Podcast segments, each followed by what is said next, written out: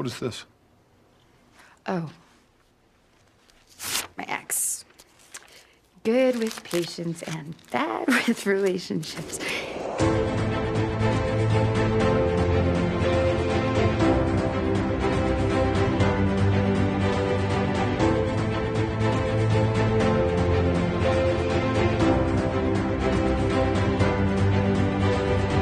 Hello, and welcome back to A Stark Contrast, where we discuss the differences and the similarities from Marvel Comics to their MCU counterparts. And we're your hosts, Geoffrey. And I. Hello, everybody. Hello, everybody. Welcome back to the pod in a very, very unique way this Yeah. episode. It's a it's a first milestone. We're trying something new. Uh, we're doing something a little remote, Yeah. a little zoomy. Uh, the world is gross, so we're taking some precautions. Do you want to fill them in? Do you want? Well, I mean, I mean, okay? I I'm just gonna I'm just gonna start it and end it. That I went to Fan Expo Chicago, and yeah. Chicago, try to hi- try try to work on that hygiene. Try to work on that hygiene. Let's Yeah. just say that much. um obviously to the people listening only to the podcast obviously you're not going to tell like what's going on. Um, but we Dai and i are both recording from home right now just because as Dai just said she went to a con and you know the what is it was it the con crud? The con crud. was a little more cruddy this time around and so yeah, yeah we're just taking a we're taking precaution but Yeah. we're still gonna find a way to to record and give you guys an amazing amazing episode because this one's a good one i am excited for this one I hope so. Yeah. Yeah. we've got a lot to chat about. yeah Um, but you know, per usual, first things first. There was some big Marvel news today, friend. 19 Emmy nominations. just today yeah i just saw all Just down today. Twitter. yeah, that's so wild. So across like holy and not just and not films or anything, like Disney Plus shows. oh, So the emmy emmy nominations yep Yeah, so congrats to the, the the cast and crew of Moon Knight, What If, Loki, and Hawkeye for their uh nominations. I mean, like even if they don't win, it's like a big deal. I mean, that's so Mhm. cool, right? Um, yeah, and I'm just glad to see like Hawkeye's in there. like Yeah. of all shows. Okay. And of course, Moon Knight. I think that Moon Knight had the most, or was it Loki? It was like eight or nine, right? it was either yeah it was either loki yeah. or yeah or moon knight um and oh and chadwick boseman got a, a nomination too Posthumous, yeah. yeah posthumous for what if yeah it was awesome as T'Challa I in know. uh What If T'Challa Became Star Lord. Fantastic episode if you haven't watched it yet for whatever all, reason. all of the what if episodes are really pretty solid yeah, they're fantastic. yeah Um I have some Patreon patron news, by the way. oh Yeah, and uh, Oh. this is my bad because I didn't check our mail after the last oh, oh. That's right, right. um right. but a gigantic thank you to buddy of the philippines that's actually my cousin um for backing the show hey the family's getting into it um and also thanks to patreon patron andrea andrea andrea i always mess up i think it's andrea for um bumping her patreon tier up to the we are groot tier. So thank Woo. you so much. That's the highest tier we have. Biggest Thank support you can possibly give us. Thank you so much. We appreciate that. Um, and then, you know, I did have something that I meant to mention in the last episode, but we just got so derailed by the character itself. Sure. Or stayed on track. And that I didn't mention it. Um, uh, but just after the new year, we received a gift from our friends at Marvel, um, a special preview of a new book we can finally talk about titled Spider Man's Social Dilemma. um, it's a new young adult novel from author and Spidey superfan Preeti Chhibber. Um, apparently, this is the first of three books that uh, Chhibber will be releasing, and it focuses essentially on the the usual Peter Parker story that we're used to. You know, like he, it's his him in his youth, and he's trying to get by, and and um, the woes of the teenage Peter Parker, as you would know it.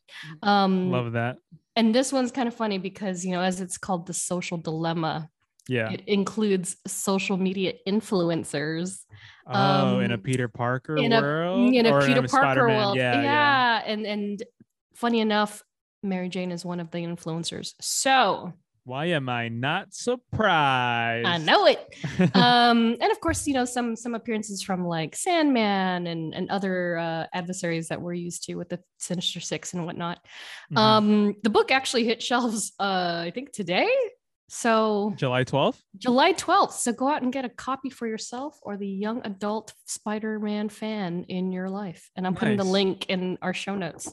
I think the cover may differ from the one that I have here. So if you're watching the video version, uh, be sure to just look for the main key art, which is this awesome cover.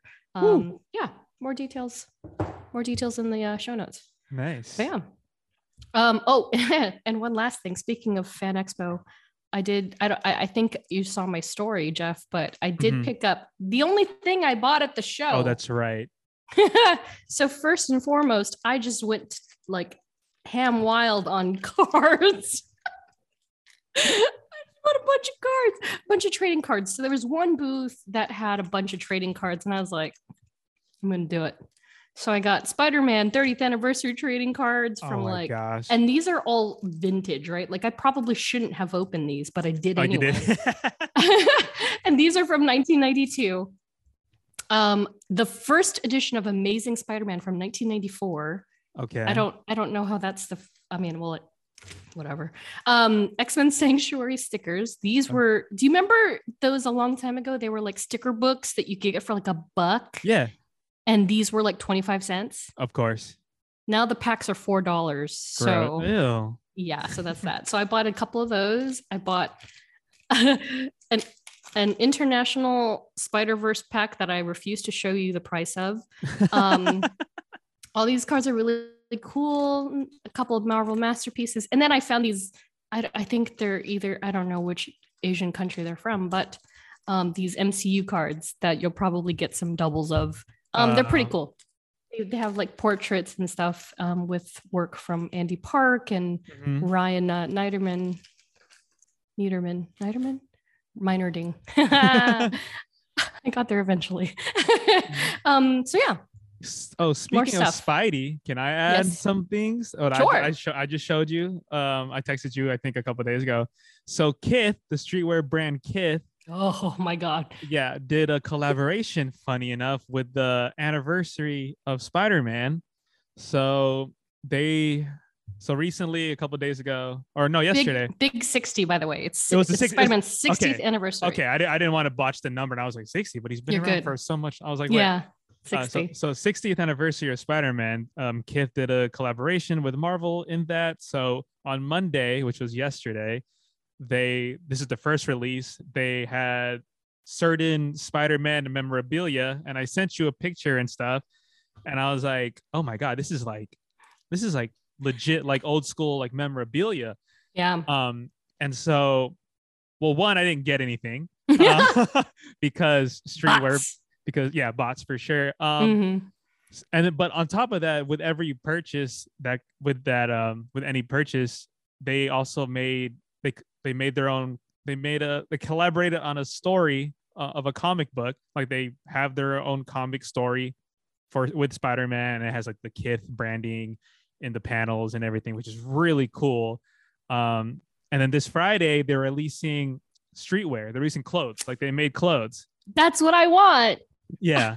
So So when when Geoffrey first told me that this was happening, all we saw was the comic book and like the animation like teasers, and I was like, oh, that's that's cool. That's really cool. But I was Yeah. like, I was like, but can I wear it?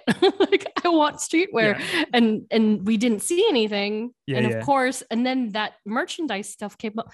Wait, but clarify for me, are they miniatures or are they like what what is the scale of these things? of which one? Oh, like the Because memorabilia I stuff. feel like yeah, I feel like the memorabilia stuff is like itty bitty. no, well, the memorabilia stuff is like it's like as if you like you're going to a toy store in like the 80s or 90s and buying. Really? Like, I think so. And then I feel just- like they're miniatures.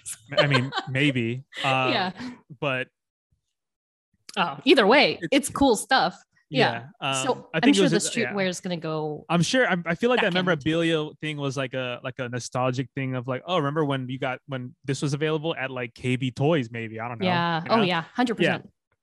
So they had that, but then um they just released like the pictures of the of the clothing. I think today. I was gonna buy you one because I'm not. I wasn't gonna. I don't know if I was gonna wear much, but like I like some of the stuff um, that uh, Cool. that it likes because with every purchase it comes with that comic book. So I'm going to try to buy something on Friday, A hero. and and I'm going to hope that there's multiple quantities of clothes. Godspeed. Godspeed. but I was like, oh, this is actually cool. Like, wow, like both of my worlds like colliding, like streetwear that I love and um and then comics. So that's really cool. I really like that um that the collaboration between them. That's awesome. Oh, I can't wait to see it. Yeah, I haven't seen the streetwear yet, but oh, I almost Oh yeah, I'll send I'll send I'll send you the I'll send you like the link. as I'm wearing like a, a tokidoki Thor shirt, by the Oh, way. nice. Remember tokidoki? Like, hey, I pretend it's I Jane. do. right? It's like it was an Italian designer anyway. Ah, okay. um, it's not Kith. So, okay. So I guess with that said, let's let's get on. Oh, you know what? One more thing. Uh, Ms. Ms. Marvel will be concluded by the time that this episode drops. that is true. So, if you haven't seen the series yet and you're more of a binger, please go watch that show. It is truly like like among a diverse um, group of fans are all agreeing like it's the best thing that Marvel's put out in a long time. it's just it's just It's just so great. it's so different, but Mhm. it has so it's like it feels like so much like the same like in an MCU universe. Yeah. But if you look into the nitty gritty of it, it's really different. Yeah, yeah, I think so too. Oh, can't wait to talk about it more, which we Yeah. will in a few Yeah. weeks. Um, so yeah, reminder, we're not experts. We don't claim to be. We're just a couple of nerds nerding out. Um, if you have any comments, please reach out. Tell Mhm. us. We want to hear your thoughts. We love it. More and more people are coming out of the woodwork, and I love it. So let's go. Um, but also, spoiler alert. This episode, I'm not even gonna play around. This episode is Oh, gonna yeah. contain Uh, yeah, major yeah. spoilers Yes, hundred percent. from Thor Love and Thunder now in theaters. So if you haven't seen the movie and you're kind of like me and you don't want people spoiling stuff for you, you should probably turn this off. But of course, come back later because we do want you to listen to this episode. One hundred percent. So that said, let us discuss the one and only Jane Foster, now known as the mighty Thor. Yeah. So those of you listening, Geoffrey just pulled up a beautiful portrait of Natalie Portman as Jane Foster, Oh, look at her Like, arms. her Oh arms, yeah, on his uh, Zoom background. It's fantastic. Oh, I love it so much. She's the best. She's just so great. I'm Um, excited. Yes, Jane Foster, Mighty Yeah. Thor.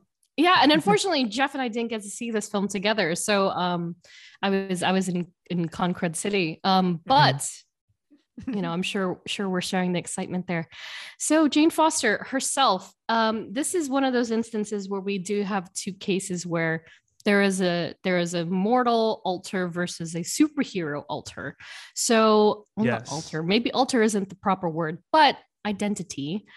Yeah. Um and so Jane Foster herself was created by Stan Lee, Larry Lieber, and Jack Kirby, one of the uh, trios that you will hear many a time on this show. Whereas Mighty Thor herself was uh, created by Don Glut, Rick Hoberg, and Carl Gafford. Um, When did that story come out? The Mighty Thor.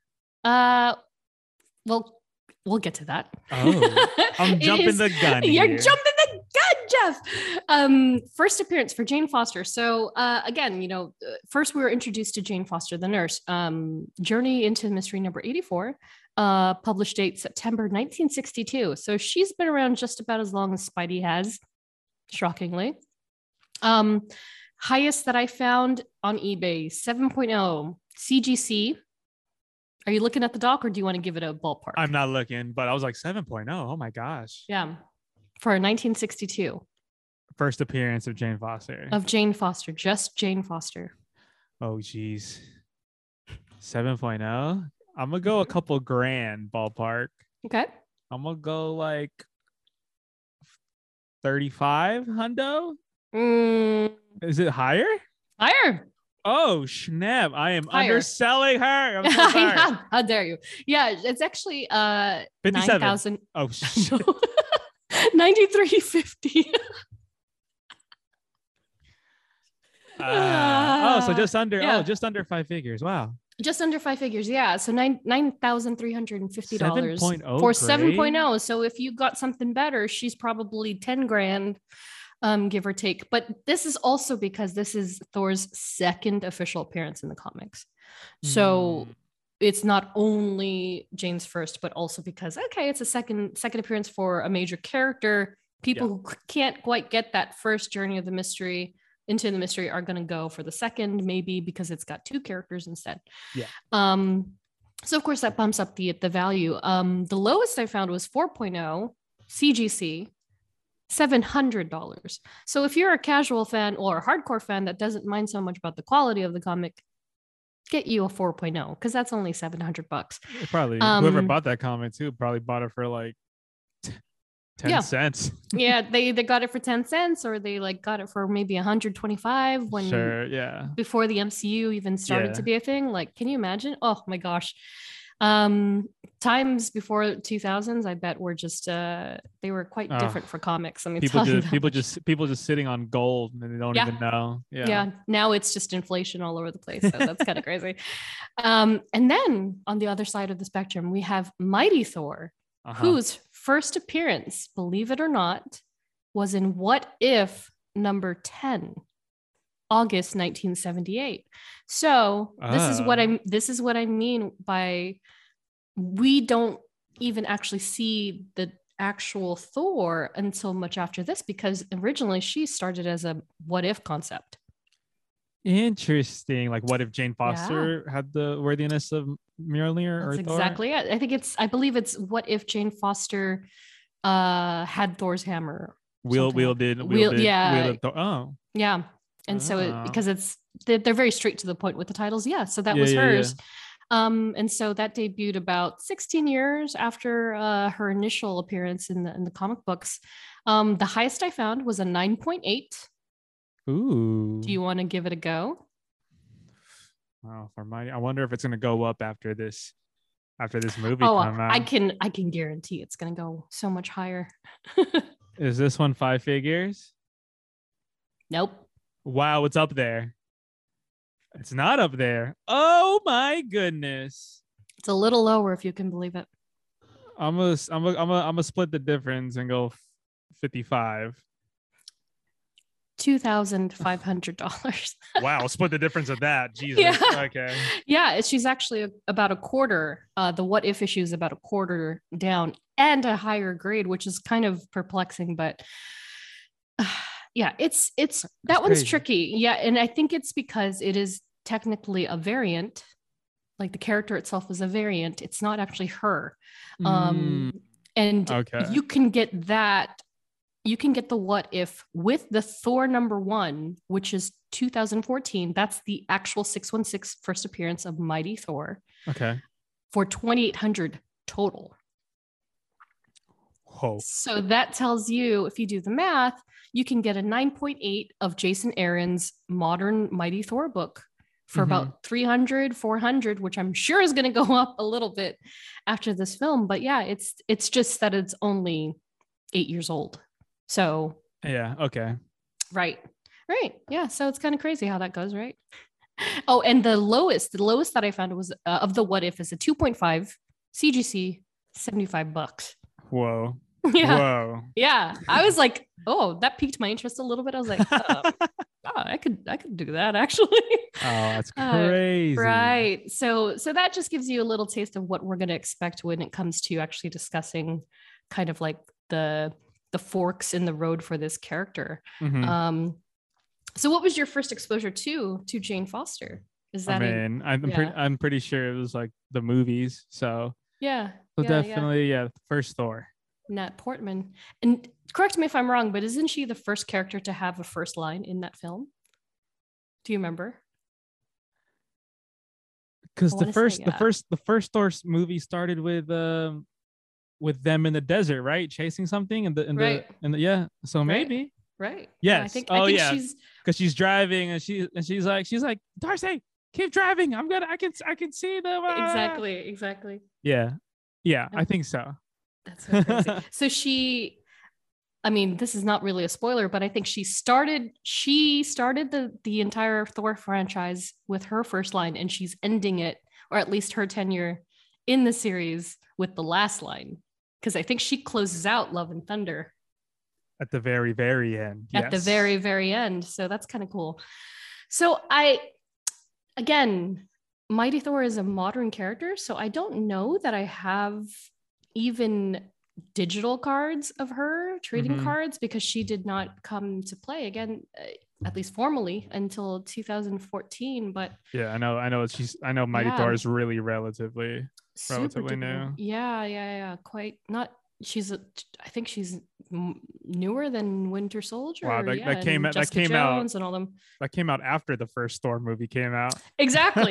which is kind of like yeah. so conceptually like eh, eh, wonder wonder what came first chicken or egg in that instance you yeah, know I, I mean? I remember seeing an interview with Taika recently, um, Waititi, the director, and then I think that was like one of the selling points of getting Nat Portman to come back. It was like, well, there's this storyline, and how did, how would you feel about it? You know, and that's kind of like what what got Yeah. her to come back. And I I'm like, thank God, you know, yeah what a reason it's a great storyline. yeah so let's i guess we'll just dive into the comics first and foremost so initially she was named jane nelson which makes that what is that gross because it's so basic Uh, Nelson. Nelson Jane Nelson. So Jane Nelson, she was Jane. Nel- There's something about Jane Foster, though. I will say that. Like you hear It- it Jane just- Nelson. I'm so sorry to all the Jane Nelsons out there. Yeah, nothing. But you not- hear Jane Nelson versus Jane Foster. Foster. You're like, yes. Yeah, I like it. Um, so yeah, she was initially initially named and introduced as Jane Nelson. So Jane was the was a nurse assisting a doctor by the name of Donald Blake. Do you remember Donald Blake, Jeff? yes. What did we learn about Donald Blake? Well, wasn't he like? Oh shoot, Doctor Dude. Dr. Donald Blake. So, quick refresher on Donald Blake. In the books, Odin sent his Odin the god, not Odin the dog, um, sent his immortal son Thor back to Earth to learn about humility and you know because he was so pompous as a god right he he just didn't live up to the king's expectations so Mhm. odin sent him back to earth in a mortal form That's right. guised as Dr. Donald Blake and something that they they constantly call him in the books at least in the old books was that he was lame lame lame Dr. Blake lame oh you're so lame if I wasn't so lame maybe women would love me better um and so uh Blake came across the, the the walking stick in the cave and then he hit it on the ground and it transformed into Thor and if he hit it two times, it would cause a hurricane. And then if he did three times, he'd go back to normal. So um Jane served as the assistant to that guy. Hmm. And so he was off being Thor every now and then. And then Jane was sort of one of the sideline characters that would be introduced every now and then, where she's just Nurse Jane Foster or Jane Nelson for, for an un- unassumed amount of time. Yeah. Um, and of course, like many of our classic pairings, the two thought they were stuck in a matter of unrequited love. So they actually were both in love with one another, but Mhm. the other never knew what the other one was feeling.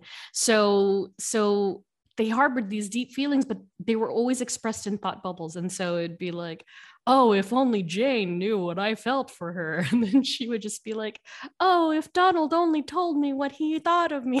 And they never said anything to and each they other. never say anything to each other because Hmm. it's classic trope of of the uh, the Silver Age. Um, but by Thor number 136, she was she was officially renamed to Jane Foster. Um, 52 issues after her initial debut, which calculates into five years after she came on the scene at all. Um, and so I I dropped uh, into our shared folder so you can take a look at it at any time you want. But Mhm. I have comparisons because they even went as far as to change her actual um, appearance.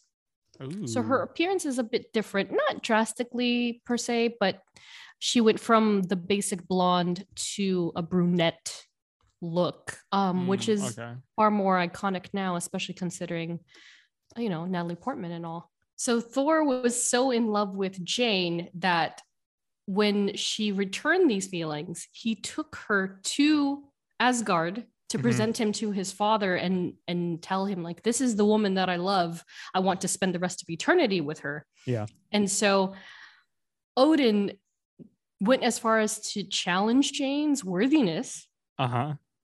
uh, uh, for his immortal son. And then he even like dressed her differently. He put her in this green garb, which I also put in. Uh, uh, it's in our shared files. Oh, yeah, I see it, if you look- yeah. yeah. It's like this. It's almost Loki looking. Yeah, I was gonna say. Yeah.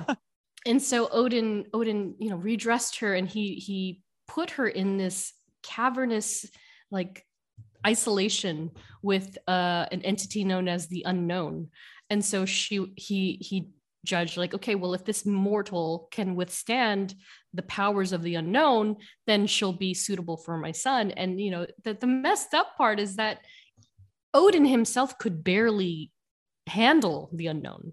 Hmm.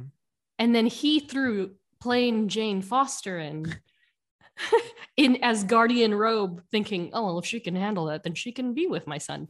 And of course, unfortunately, she doesn't get very far. She lasts like five minutes, if even that. Thor comes in, he saves the day as usual because he loves he loves her. Yes. And then almost immediately, Odin is like, Well, you failed the test. I'm sending you back to Midgard. And officially just bans her, bans them from being together. Wow. End of story. And so um, we'll talk a little bit about more, uh, more about that um, later. But that said, let's bring it on to Jane Foster in the MCU, later Mighty Thor, portrayed by Natalie Portman, one of my one of my wives. The best. the best. Simply the best. She's just so great. Um, first seen in 2011's Thor, directed by Kenneth Branagh. Last seen in Love and Thunder, directed by Taika Waititi. Um, so yeah, any any any immediate thoughts when it comes I to that? I had so much fun. The movie was so much fun, in my opinion. Yeah. Um, I can't get the screaming goats out of my head. Dude.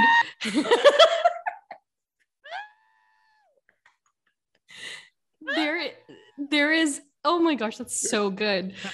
there is this weird distant sound outside of the house and it sounds like the screaming goats and i thought i was going crazy i was laying in bed this morning and i was like is that is that a is that a goat and i it stopped and i thought oh maybe it's the the cat's water fountain or something no it's something i don't know what it is but it's That's hilarious. it's pretty hilarious i Uh, just mentioned the goats but go on I know I had a lot of fun during the movie. They, I don't know, it was pretty packed, you know, Mhm.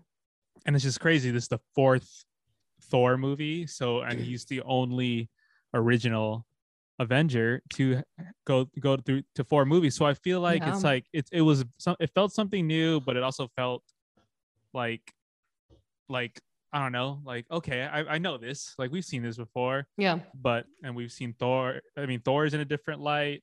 Um, it definitely has a Taika Waititi spin on it, obviously. hmm Um, but yeah, I had a lot of fun with it. Uh, Natalie Portman forever, yeah Tessa Thompson forever. I I know those two together. I'm just like, wow, they're know. I, love them together, and I never expected like them to see them coincide so seamlessly. I think too. Yes, You know, you're just so used to seeing uh, Jane with Darcy and and and being so homegrown and so street level that you know to see her on screen not only as Thor but with Valkyrie is like it's it's pretty epic. It's pretty epic. yeah. Um, what did you think about it? How did you fare to the movie? I mean, you know, the more I the more I sit with it because I haven't yet seen it again. You know, I haven't done my usual seeing it three times in a row. yeah, so I haven't yet seen it again, but you know, my brain again has this weird way of like mapping and remembering every single nuance. And Same. so I'm replaying, yeah, yeah. Same. I'm re- replaying it in my brain, at least the parts that really stuck with me. And I honestly, I really did like it a lot. And, you know, and I said this to Jeff in text and, and, and to people that actually know me quite well, you know, when they ask me, oh, did you like the film? And, and it, as a rule, I'm just too easy anyway. Like I'm too easy. I will be, oh, I loved it. It was so good. Like, and I'm trying not to be that way.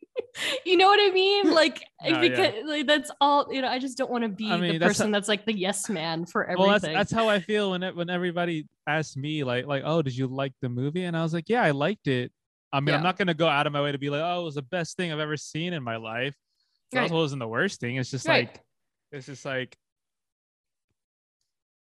it was just like uh you know the movie was good it did it told the story you wanted to tell Yeah. um and so right.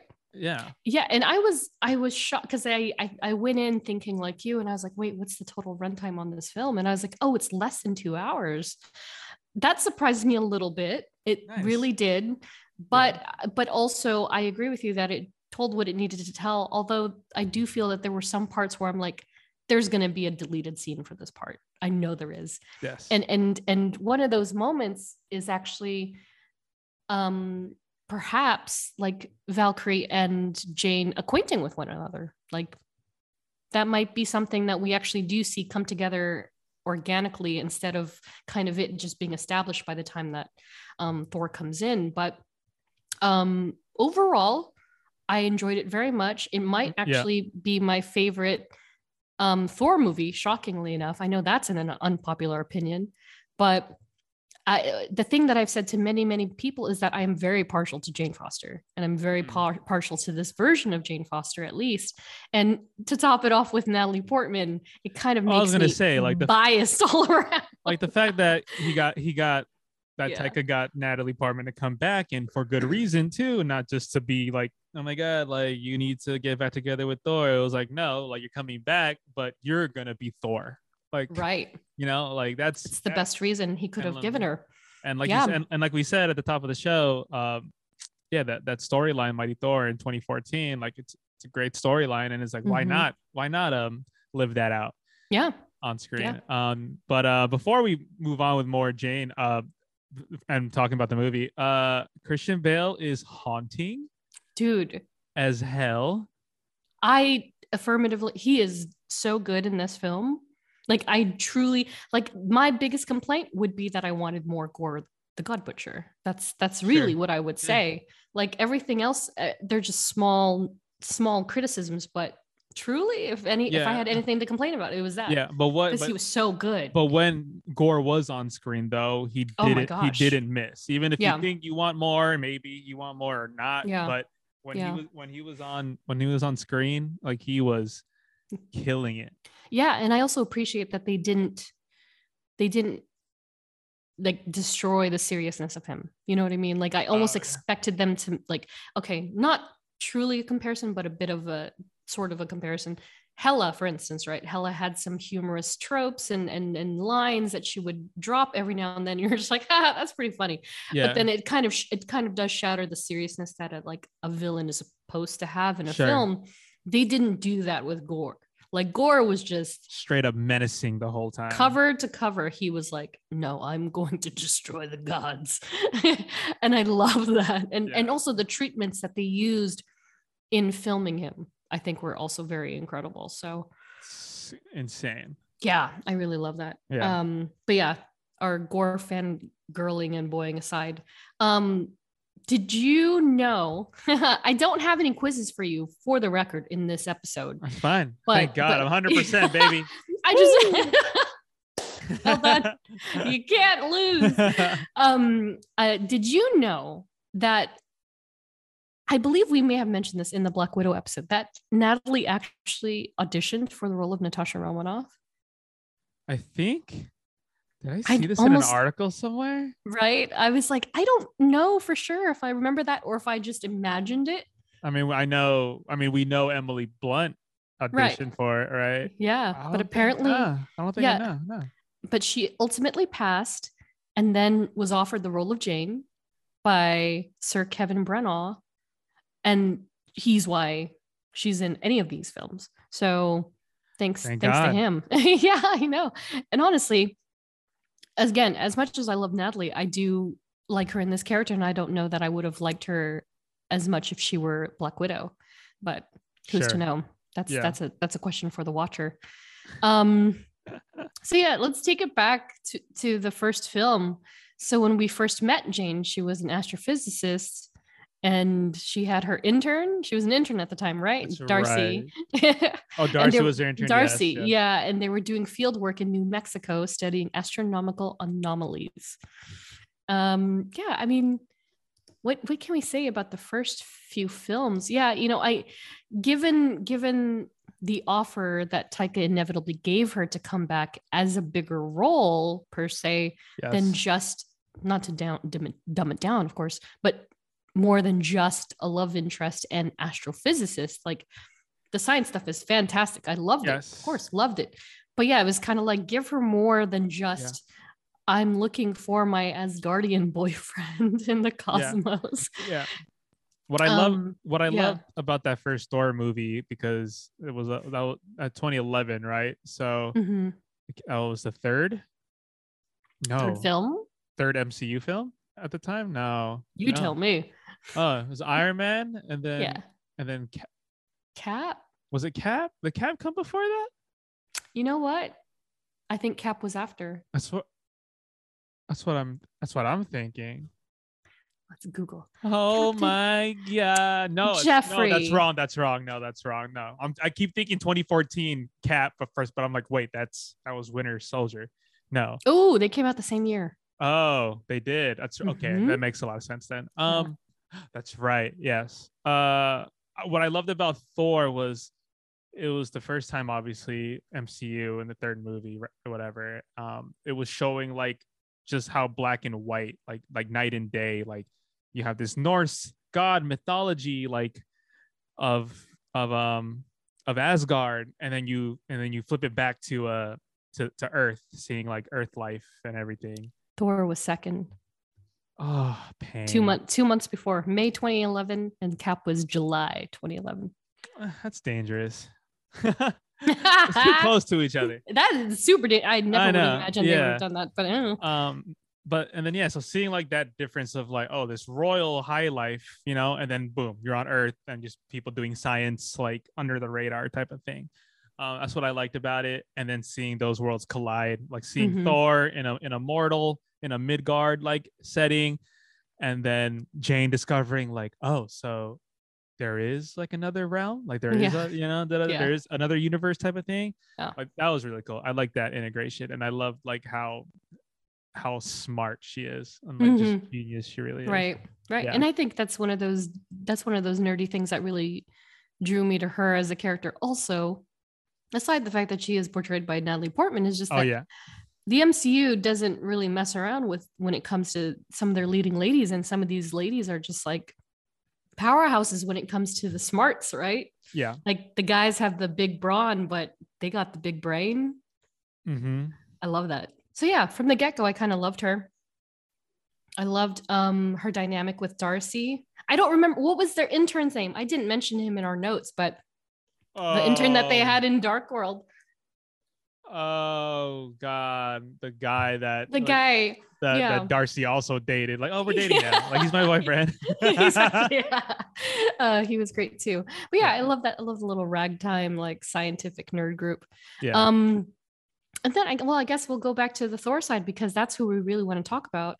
Um, so when it came to the comics, this is a rare instance where the origin of the character stemmed outside of the 616 entirely. So, Mhm. like I mentioned before, she stemmed from the What If series, which was just like all of those stories yes. you know they are they all ended quite dark they're quite like the the series where they were intended to be one shots sometimes they they intersect but they weren't meant to be taken very seriously uh, as at least as far as canon goes um but you know the origin featured in what if the comic is is quite similar to um that of mighty thor in that um well actually thor himself sorry that uh, Jane Foster has she actually goes to um, the site with Donald Blake, and so he's not alone in that scenario. Whereas um, before he was just by himself, and then like the Korg people, the Rock people come from That's right. Saturn. Yeah, yeah, yeah. So instead of him being alone, Jane is actually with him in the What If, and so as as they're having this runaround with the rock people, Jane's like, "Oh, I'm gonna." He drops his cane. He had a walking stick already. he drops Ah. the walking stick. She's like, "I'll go get it. I'll go fetch fetch it for you." And she goes skimming down this mountain to retrieve it, and that's how she finds the cave. That's how she finds the the the magic stick Mhm. and and then the rest of the story is very similar she does the same thing she hits it once she turns into mighty thor. She hits it twice. It turns into a hurricane or she summons thunder. Um and but the, the major difference the one major difference between the original or- origin story and jane's is that she actually gives the stick back to donald blake. She gives it to donald blake. Huh. and somehow this the, the stick is no longer the vessel of vessels that changes thor or the person into thor. Now she this is so bizarre this is so like 70s right she chopped at some point chopped down a tree in the norwegian forest Okay. and she carved a hand brush so she made a brush out of it and so she's she keeps it in her purse Uh huh. so when she's back in New York and she needs to become Thor, she pulls out her hand Oh. brush and she becomes Thor. Wow. I was like, okay, you can tell that there are there is a specific type of people's missing from the writers' room. Just brush. like, oh my gosh, they yeah, they they went there. Um, and believe that, believe it or not, gigantic, biggest stark contrast, if you will, in the comic, in the What If comic, she didn't go by Thor. She went by Thordis. Thordis. Thordis. What is No idea. Like what is even T- that? T H O R D I S. Sounds no like idea. a Thordis. Sounds like a I don't Yeah. know- I don't even know. No idea. I'm just glad they didn't adapt that actually.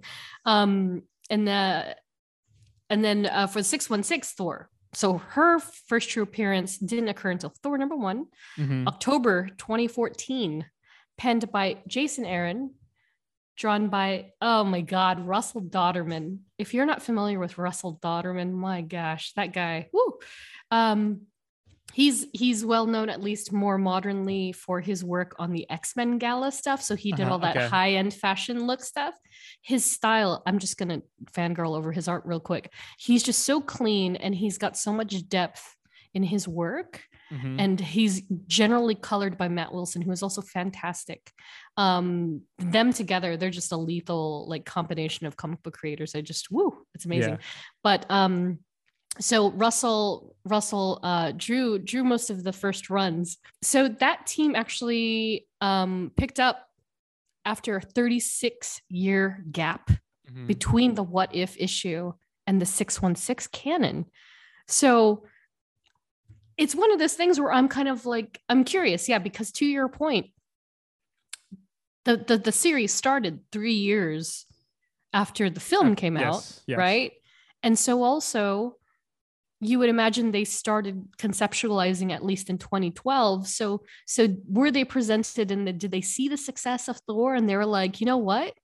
Jane Foster deserves a better story. yeah like yeah like maybe we pick that up and actually make it real Yeah. um yeah i would love to know more about that. I don't think there's anything out there that really identifies that but sheesh i would love to know. Mhm. and so when it comes to 616 um origin story hers is a little different although it is quite similar to what you will you will note from the film um in many ways.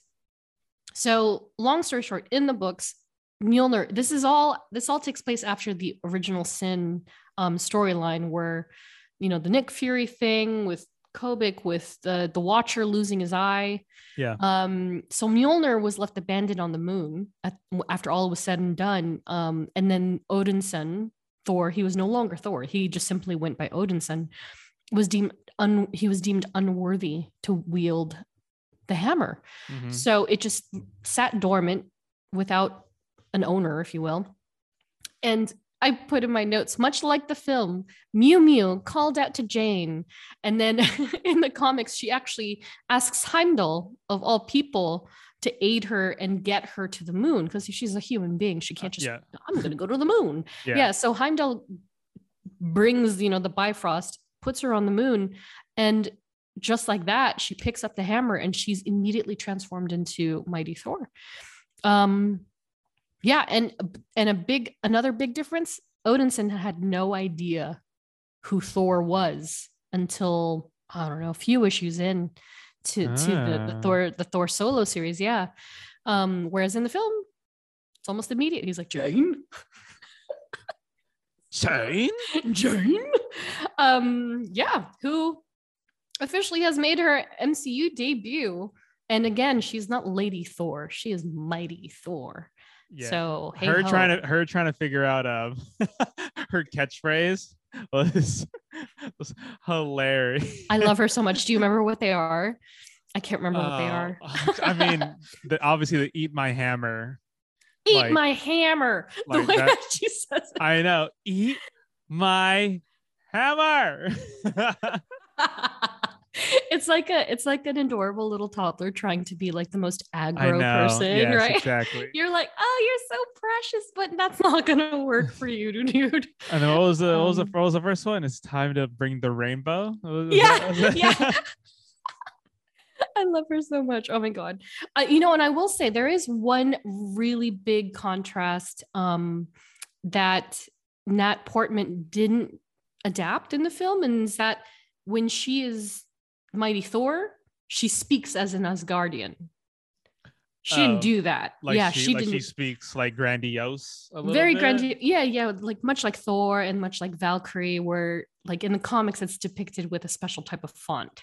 You know, that's how you can tell it has an Uh, accent or- and or- or things like- are more or like- or like Lady Sif and stuff too. right, exactly. Who also and came back, by the way. Which yes, woohoo! I love that. yeah. Um, but yeah, so so that's that's a big one that in her brain she's like, oh my gosh, what the heck did I just do? But then in her mouth she's like, thou hast no fear against me. like you know what I mean? Oh, Like yeah, that would be interesting. I wonder. I wonder if that was like brought up at all.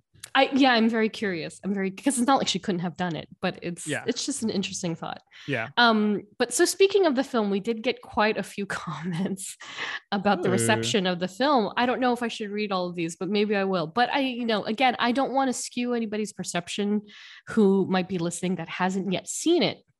Sure. But but the reviews are quite mixed across the board. But you know, our our listeners seem to be pretty uh not divided but you know they they have some some fair thoughts. Um instagram uh Charisse rw says thought it was too thought it was corny from the first 30 or so then i got into it. Few, few tears shed at the end. Uh Mhm. soon soon tharia said tw- she's seen it twice so far. Too Nice. too many jokes. Thor should be more reliable as a god but i really like it Mhm. see so it's interesting there. Yeah. super uh actually i'm gonna skip super, super fanboy guy. He has a great question later on that i want to actually field. Um uh dj provoke. I liked it. Some parts a bit too much comedy but overall a good film. Super sensei mtt felt like a guardians movie. Um fair enough. And and i don't that that's an good thing? interest that's an I, yeah. I know, I'm not sure actually. And that's an interesting thought as well, because that would mean that Ragnarok was also somewhat Guardians without the Guardians, because it was definitely more cosmic. I think the word is cosmic. sure. I would okay. I would call it cosmic. I, I don't I don't know. It's just yeah, exactly. it's a fine line. It's a It's fine a fine line. line, yeah. But I will say it's Taika Waititi. It's Taika Waititi signature. Definitely a lot over of jokes. I'll say that for sure. Yeah. Yeah, tons of can- jokes. Yeah. Yeah. You, you know what is also just hilarious and like I also what I also love about Taika Waititi, hmm he does not give a fuck. Yeah. Like like if you watch his interviews, like if you and you, and you try to ask him like a deep, meaningful question about like, oh, so what did you mean when you know this X Y Z happened? He He's like, oh, I mean, I thought it was funny. That was cool. Yeah. Yeah. He's like, oh, he's like, oh yeah, I, I just thought it was funny, and yeah, that, that was it. He is Korg. Yeah. and I was like, oh, like he does, like he's just like, yeah, that was cool. Yeah. Yeah. Yeah. Yeah. Or when or when they asked, oh, because there was deleted scenes with like Jeff Goldblum and Yeah. and then like, oh, why was there like why did you delete the scenes with you know Jeff Goldblum in it and I forget the other girl's name that was also Lena in it? Headley. Lena Headley, and then he was and then straight up he was like, yeah, it just wasn't good. Did not like it. Cut him out. Oh, really? Is that what Yeah, I ultimately I happened? just, I just oh, did not like the scene. It just wasn't good. Ugh. en- Bummer. and I'm like, nice. Hell yeah, defend your art, man. I mean, but that's great. Yeah, that's what I appreciate about him for sure.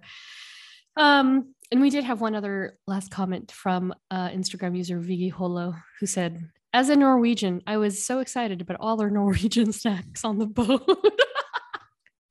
Which honestly, fair enough. Me too. I was like, because in the theater, I was like, I wonder if those are real snacks. Can I get those? they look good for so sure. a valid uh, confirmed they're real so go get you some norwegian snacks from the asgardian boat with the screaming goats i put a picture of the goats in the file Oh, that was that was too high. ah! I don't know how I did it at the earlier the show was definitely better. that was so good so from there we're gonna get a little dark Sick. as it always as it always goes when it comes to these character studies Yeah. So, friends, family affiliations. For Jane Foster, there aren't that many, at least uh, worth noting, um, that have actually affected her quite deeply. Um, as with many of our heroes, uh, her parents are unnamed and not mentioned very much in the books. Um, but the story is quite similar to the film. Um, her mother died of uh, breast cancer while uh, Jane was nine uh, leaving her father to work multiple jobs so that he could put his daughter through medical school. Um, and so it's it's essentially noted that her dad was like a great dad. Like he was always there. He went to every sports game. He picked her up That's from awesome. school. He just took care of her, um, which is really sweet. Um, Yeah. And but unfortunately, he passed away uh, due to a heart attack, old fashioned heart attack. Yeah. I know. In the film, uh, we don't see. I don't believe we even. I don't think they mentioned a father, right? Like even, even in this latest film. Uh, did they bring something up about like her mom? No, I don't even think That so. they did. They did. Her Okay. mother, yes, yeah. So in the film, uh, there's speculation of what her name is because she's of course credited as like Jane's mother, but it was Eloise or Elaine. I think. It, yeah, I'm not sure. Uh, I think it was. Elaine Foster, but um, portrayed by Chloe Gonu. Gonu. Gonu. Gnu, yeah. Yeah, Yeah, Gonu. right. um uh and she was apparently first the the character was first mentioned in the dark world but then she wasn't Hmm. shown until love and thunder but yeah i don't recall anything about her dad No, yeah cannot confirm. can't confirm ugh uh so yeah so that's that's kind of where jane started with her i guess her her younger years Yeah. thankfully you know after the whole medical school thing she then meets darcy lewis portrayed by kat dennings The Um, best. is she one of your is she on your wifey list Uh, after WandaVision, for sure, she was definitely there, dude. My wifey list is at least at like 20. It's kind of yeah oh god how do she's you great, but she's so great. Like, uh, and I've like I've seen clips of her in her show. Um, Yeah. Two broke girls, right? i've heard so many good things about yeah, the show i just I haven't watched it yet Yeah, yeah. I've seen like clips of it, and it's she's super great. But yeah, she's great. Kat Dennings That's is great. great. Yeah. Uh, first scene in Thor, last scene in WandaVision. Speaking of, which is kind of weird because, like, well, no, she was in Love and Thunder for a hot second. Yeah. literally, hot literally just literally. the Yeah, beginning of yeah, yeah, But um, yeah, so that's kind of cool. Um, so I think we've mentioned this in previous episodes, but Darcy, like a choice handful of MCU characters, does not have a comic book counterpart. She was created for She's the a new- MCU. Yeah. And um, and if you Google her name and comic book, things come up, but it's from a prequel comic that came for the movies. So it doesn't Ah, count. Okay. Yeah, so it doesn't quite count, but it's okay. She's an amalgamation of many characters, and she's so much cooler and stronger for it. Um, that brings us to King Valkyrie, portrayed by Tessa Thompson. Oh yeah. Um, and yeah, she's fairly new to the MCU. I again, this is I, I mean, not again, but like as we always often say, like this is a character we haven't car- we haven't covered yet, and she is absolutely worthwhile to have her own episode at some point. So we won't get too deep into her, but yeah, let's let's talk about Valkyrie and Val and and Jane for a bit. I, well, I like, I like, I like how um, Valkyrie's story is slowly, slowly like peeling away the layers. You know, like yeah, like from Thor Ragnarok, she helped she helped like you know ta- like get back Asgard, and then she became, and then at the end of Endgame, she became king of Asgard, Mhm. and then now she's still king, but now she's, but she's still um getting over that trauma of um what Hela did to Yeah. To her the girl- Valkyries. to the yeah. Valkyries, and then her her girlfriend, right, her lover, yeah. Mhm. so she's kind of slowly getting over that um but yeah where she goes now since uh, i really i really wish there was more like valkyrie uh, mighty thor. Yeah. and this this is kind of what i mean right? Like after after jane returns to new asgard or visits new asgard because i think it's the first time she's actually ever been there. Yeah.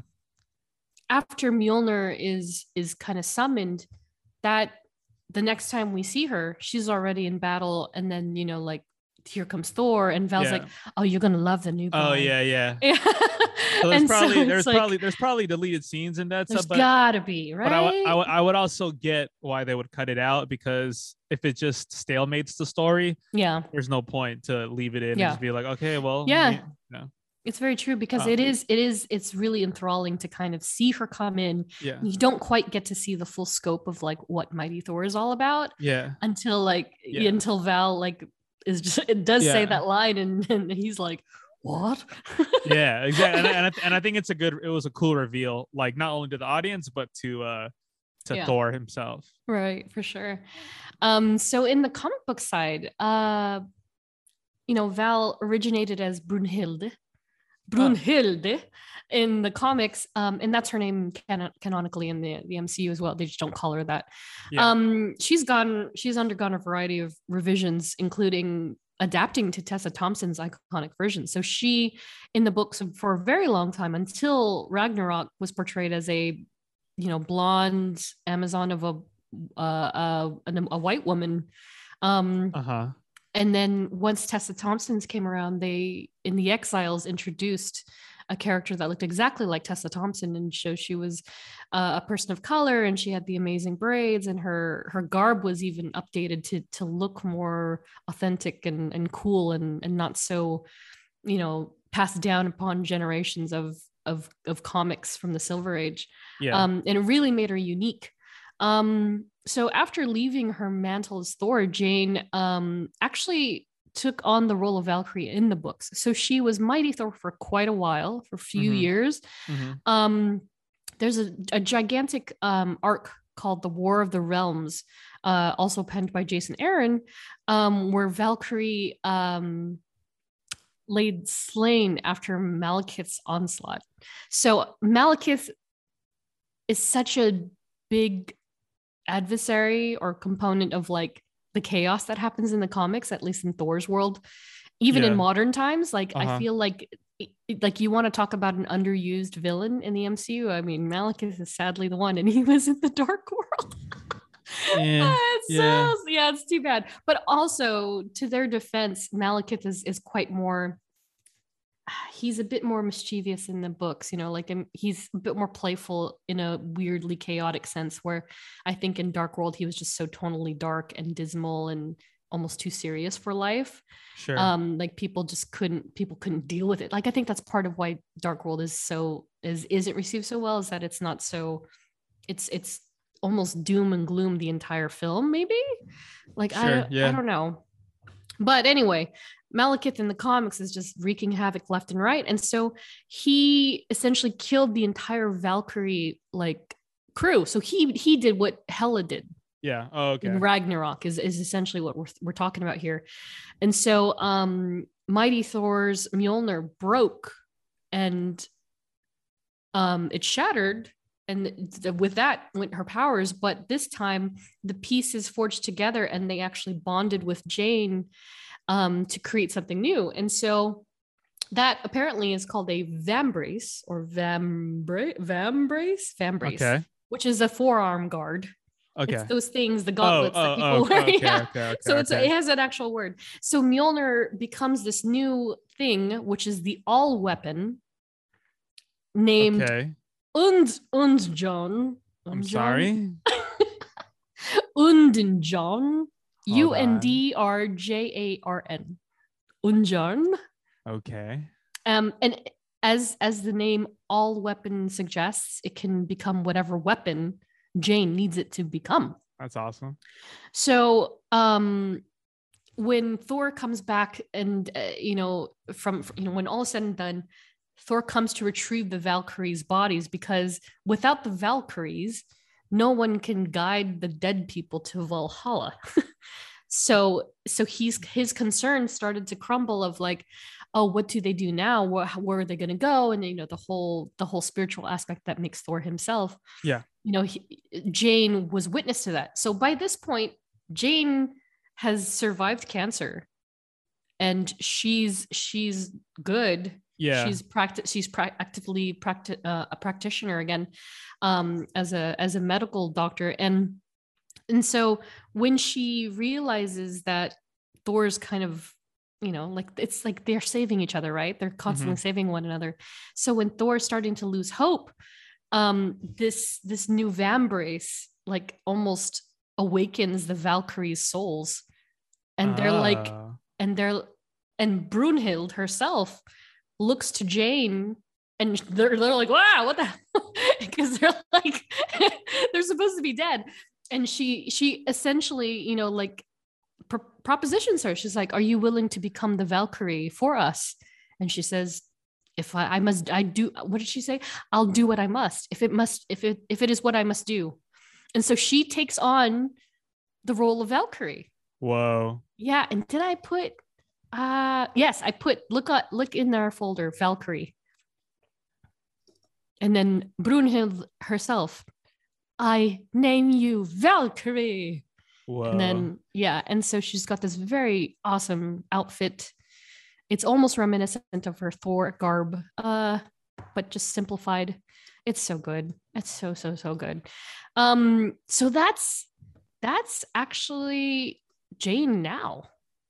She is she is Valkyrie in the comics. Um, oh, nice. so yeah, so if yeah, I don't know. Like I don't want to jump too much into like what if land, but it, that would be an interesting an interesting take if in the MCU because she is now in Valhalla. right? Um, it would be. Um, yeah.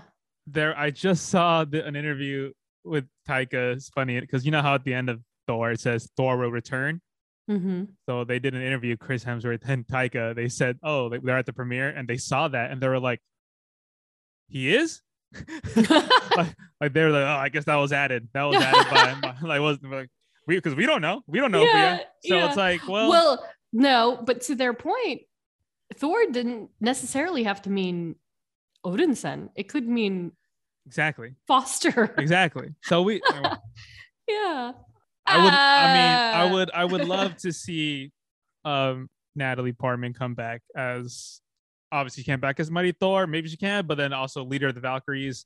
Um, it'd be interesting because then you know, because Valkyrie's a Valkyrie, right? Yeah, exactly.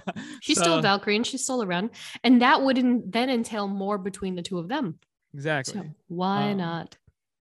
Or give them a give them a Disney Plus series. I'll take that too, man. Like I mean, again, I would take that in a heartbeat. I would It- love that. it would make more sense in my opinion, just because then you could flesh out stories more rather than try to cram everything in two hours. Yeah, it's very true. But that's just my opinion. Yeah, yeah, yeah, for sure. All that said, I mean, it, they have as much interaction as you can imagine in the comics. Um, you know, it's it's kind of like Thor and Loki. You know, like without one, you the other is somewhere around.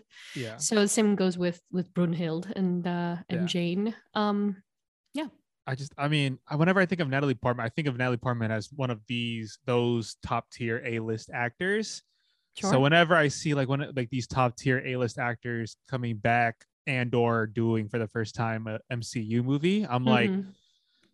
you better like use them Yeah. because who knows if they'll want to come back type of thing. So, Right. but and you know, Natalie Portman was a very interesting case because Mhm. she did the first two Thor movies. Um, she didn't come back for the third or didn't want to for good reason. Um, but then you know, Taika took the helm of it and did Ragnarok, and then he wanted it. Even it helped out that he wanted her back, and then give her a role of like, look, this is what you're gonna be doing. I think it's cool, and you're not just some scientist, you know. Right. And she also did come back for Endgame, right? She didn't come back, but it was um they were able to use her. That was that was old that footage. right? That It was, old footage. footage. It was. Wow. It was, Well, yeah. They duped they duped me. I thought for sure. I was like, what? She Yeah. came back for for like two minutes, not even Yeah. two minutes, 20 Yeah. minutes, 20 seconds of screen time. I feel like that was also they had to because there there was no other way to get the ether. Yeah, no, exactly. There's no right? other way. No. Oh wow. Okay. Well, hey, she got some likeness money out of that one, I guess. Yeah.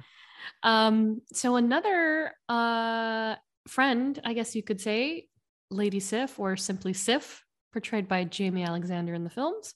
Mhm. Um, the dynamic that Jane and, and Sif have has always been a point of contention both on and off screen.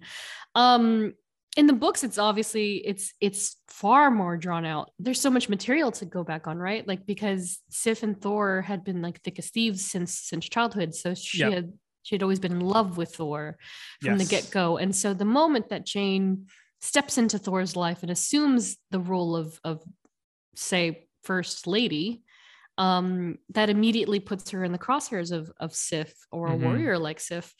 Um, so like you know this brings us back to- a little bit to the the origin of um or not the origin of of Thor but of Jane coming into the books where you know Odin just never found Jane fit for her for his son Yeah. but so the moment that he banished Jane back to Midgard Sif almost immediately like came back into the picture and was like oh my dear thor your heart i, I don't want it to break. Let me help you.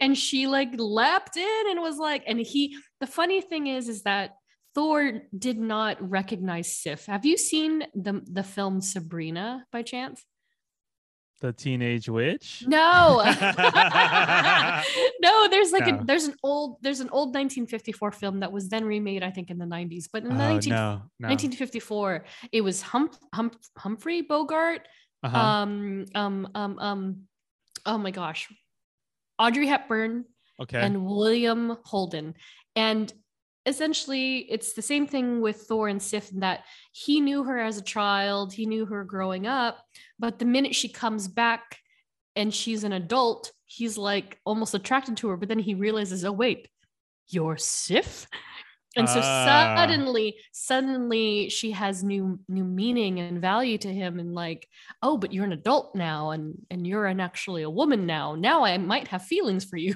Mm. um whereas before he was just like oh yeah that that kid that i used to hang out with you know like he even says in one panel he's like i remember you crawling up my knee and that's like really weird because i think thor is much older than Sif. Yeah.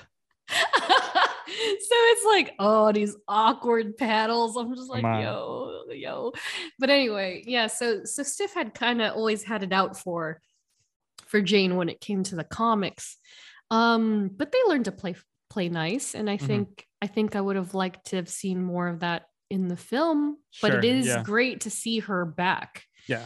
um because they did fill in that little loophole of like where the heck was sif at the end of ragnarok let alone during ragnarok yeah. so she was off you know taking care of other planets and other universes or galaxies whatever have you Mhm. um losing an arm trying to die honorably tr- and trying to go to Valhalla, but Yeah. Sif, you didn't die. That means you won't go. you didn't die in battle but your arm will and she's like, "What?" yeah, I love that actually. I was like, oh, Like, So no, that's- leave, leave me. I want to die an honorable death so I can enter the gates of Valhalla. that is like that right there to me is peak Taika Waititi humor. That Oh, right there. 100%, yeah. Absolutely. A hundred percent. Oy. Yeah, that kind of that kind of does it for for the, the the familiars when it comes to Jane Foster. But Mhm.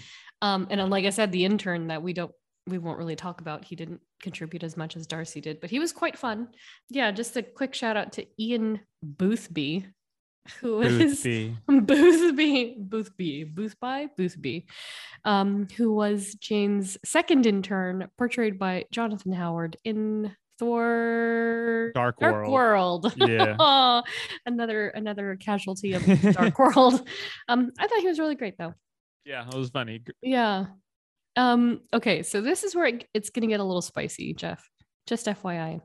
Spicy. Spicy. So love interests. Ooh. Thor and Thor only. I know in a perfect world. Um, no, but if it, there is actually there are many layers to to Jane Foster's uh, love interests. Um, and some of these are actually quite interesting. So first, um, I'm gonna go. Um, there's no particular order, but th- they do get progressively weirder. Um, Dr. Keith Kincaid. So, um, Dr. Kincaid, what can be said about Dr. Kincaid? He was actually um, the human that Odin based Donald Blake on. So when he was creating Mm, the mortal Donald Blake, he took Kincaid as like his prototype, like example. Like, I'm going to make a human just like him. And then I'm going to put my son in that body, and then he's going to have to find himself. so, jeez. so he's if as you can imagine he's an average build he's blonde he's got blue eyes he's dashing and handsome Yeah. um, and he had a residency at memorial hospital in new york city and he actually served as an official doctor for the avengers Wow. yeah so he is one of the trusted confident humans um, while he and jane eventually married and even had a son so in the books, she gets married to another man completely. She lives a completely normal mortal life. She even bears a child. They unfortunately get divorced. And then Keith gets custody of the child. And their son's name was James Jimmy Kincaid. Kincaid. Uh huh. What were you going to say? Oh no no no. Uh, okay. um, uh, but, and I know it looks like it's almost like you see this coming. Tragedy strikes. And they take a literal tragic turn on a highway road and their when- when car does goes it? over the railing. It's always it's always a dramatic like car over a, a sharp turn it's on so a terrible. hill So terrible. on a railing. Like, Yep. come on, guys. Like, did you guys not see what happened to Doctor Strange? Like, what are we doing? That's almost exactly what happened, right?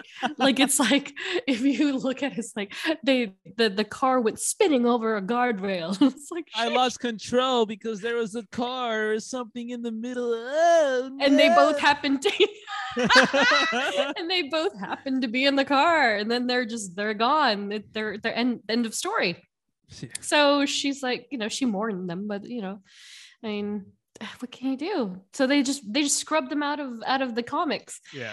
um and there is no mcu counterpart for either so there's a character named kincaid in the runaways i don't know if you're familiar with the runaways too much at all it was the show on hulu Ah, yes. yeah Never yeah, watched yeah. it, but yeah. quite it's pretty underrated and they also have a dinosaur on it so that's pretty awesome old lace um so uh but yeah that, that kincaid has nothing to do with with keith or jimmy so Got it. Ended and started in the books and then if you can believe it which i'm sure you may odin Ew. Oh, did Oh, you hear that? yeah and odin odin odin, He he's like, yeah, back in that day. spring break once upon Yeah. a time So thankfully, the only iteration of Odin and Jane we've seen is in that what if issue um where she originates from as mighty mighty thor so in the very end um so you know of course like the, the big thing with what if is that it takes these courses that if the character had made a different choice or if something Uh-huh. had gone a little different it changes the entire course of that that character's life right Yeah. and so in what if because jane became thor Mhm. um thor was still donald blake. And so Ah, donald blake never had to to deal with any of that that stuff. And so if you look in our reference photos um look at lame.png uh-huh. and it Okay. is it is a it is a panel of of uh lady sif actually. So what ends up happening is that mighty thor you know proves herself worthy to to behold the hammer um, when it comes to Odin and he accepts the fate, I believe. And then so Sif is then heartbroken a tenthfold because now she knows, oh, Thor is never coming back to his actual body. It's going to be this woman, and I'm not in love with Jane Foster. I'm in love with Thor. So she goes, she goes to Ah. Earth and attempts to seduce Donald Blake. So in the comic panel, like you can see, like you know, like he he had the full intent of saving her, Uh-huh. and then the minute that he gets his hands on her, she immediately turns and she's trying to like she's trying to make moves on the dude. Like you Yes. see it in the artwork. She's grabbing him by his leg and he's like, Uh-huh. "Oh." And and like I said before, there's this whole thing about Thor being or at least Donald Blake being lame. And then Sif even says in this panel, "And thou wilt be lame no more." and then he says, I can feel it. I'm not lame anymore. it's so bizarre. So anyway, what the hell? right. So so flashback to, to Asgard, and this is happening on Midgard. And so Sif and Donald Blake, they they they get a full-on relationship. Oh, She okay. stays on she stays on Midgard openly as an Asgardian goddess. And um Thor is uh, you know, mighty Thor is back on, on Asgard Uh-huh. and she continues to fight invaders as Thor is, and she's doing her thing. And then when she finally decides to return Mjolnir to Odin, uh-huh. who then gives it back to Thor, Okay. Donald Blake becomes Thor again. Oh my gosh. Jane becomes Jane again. Okay. Don has no more interest in Jane. Oh my god. He wants Sif. Wow. it gets worse.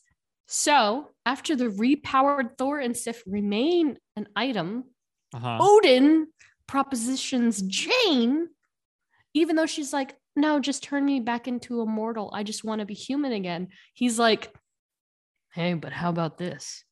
What if I make you immortal and then you can be my queen? it's so gross. Jesus. It's so gross. So, in our panels, look at what is this family.png. and that's the picture. That's the final panel of the comic. Um, she becomes Thor's stepmother or what have you, because in this universe, in the what if universe, there was no Frigga, there was no no uh, Freya. So Oh of course, God. conveniently, conveniently, there was no Mrs. Odin, son, if you will, Odin. Oh my god. Yeah. So Jane, Jane in in the that what if issue Yeah. that becomes the queen of Asgard. Yeah. so Wow. bizarre. So bizarre. So uh thankfully none of that came over to the MCU side. Um Odin, of course, portrayed by Sir Anthony Hopkins. Thank God. Would have been weird. People Yeah, would have right. hated that. Yeah, right. First scene in Thor, last scene in Ragnarok, unless Yeah. you count Sam Neill, who so magnificently plays uh the king in Asgardian plays. I love that it's Sam Neill. I love that. It's just Matt Damon playing, also playing Loki. and and Luke Hemsworth as Thor. it's just so funny. It was, it's just like wow, what a what a what a what a what a writing joke, you know? It's so good. I I never thought that we would see it again. Yeah, I think that's what makes it even better. yeah. But you know, so that brings us to the main guy, Donald Blake and Thor. Um, what can we even say? So apparently, Donald Blake was almost featured as an independent character in the MCU. Did you know that? I didn't know that. Yeah. So when I was doing my my homework, I I came up. I just did it just to check, and I was like Don Blake MCU, just to see if like all that we had something, really yeah. seen.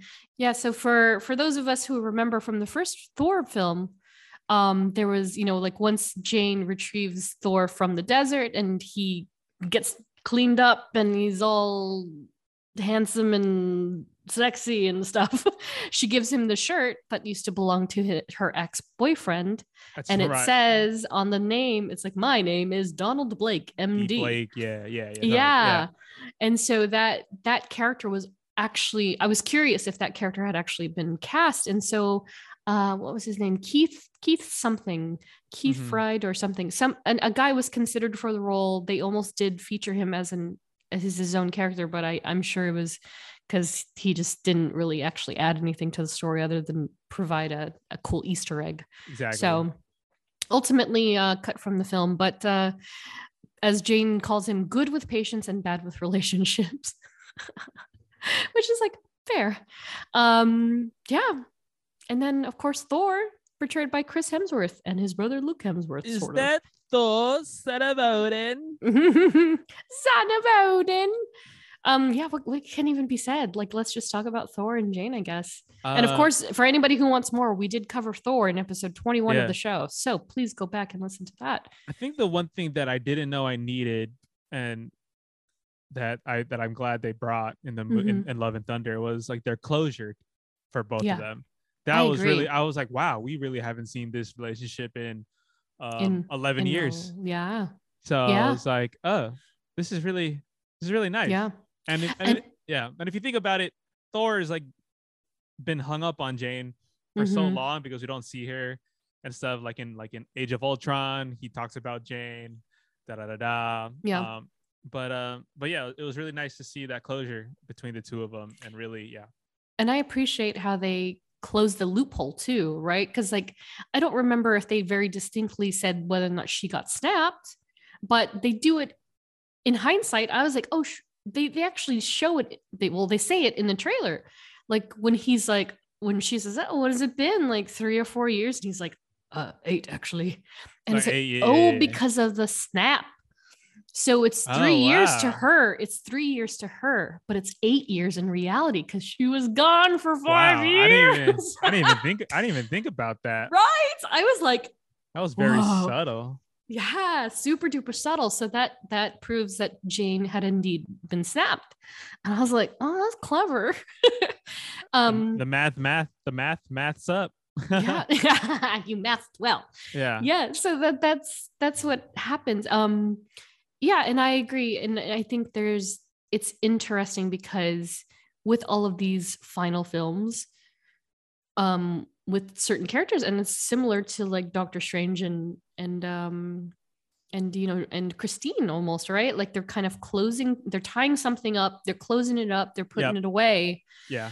in a way that does end that storyline Saga storyline. yeah yes. that saga for that character and for doctor strange it's almost strange no pun intended oh my gosh why did i do that even hesitate. Love that. dang um it's it's almost unexpected just because i consider strange such an a more new character?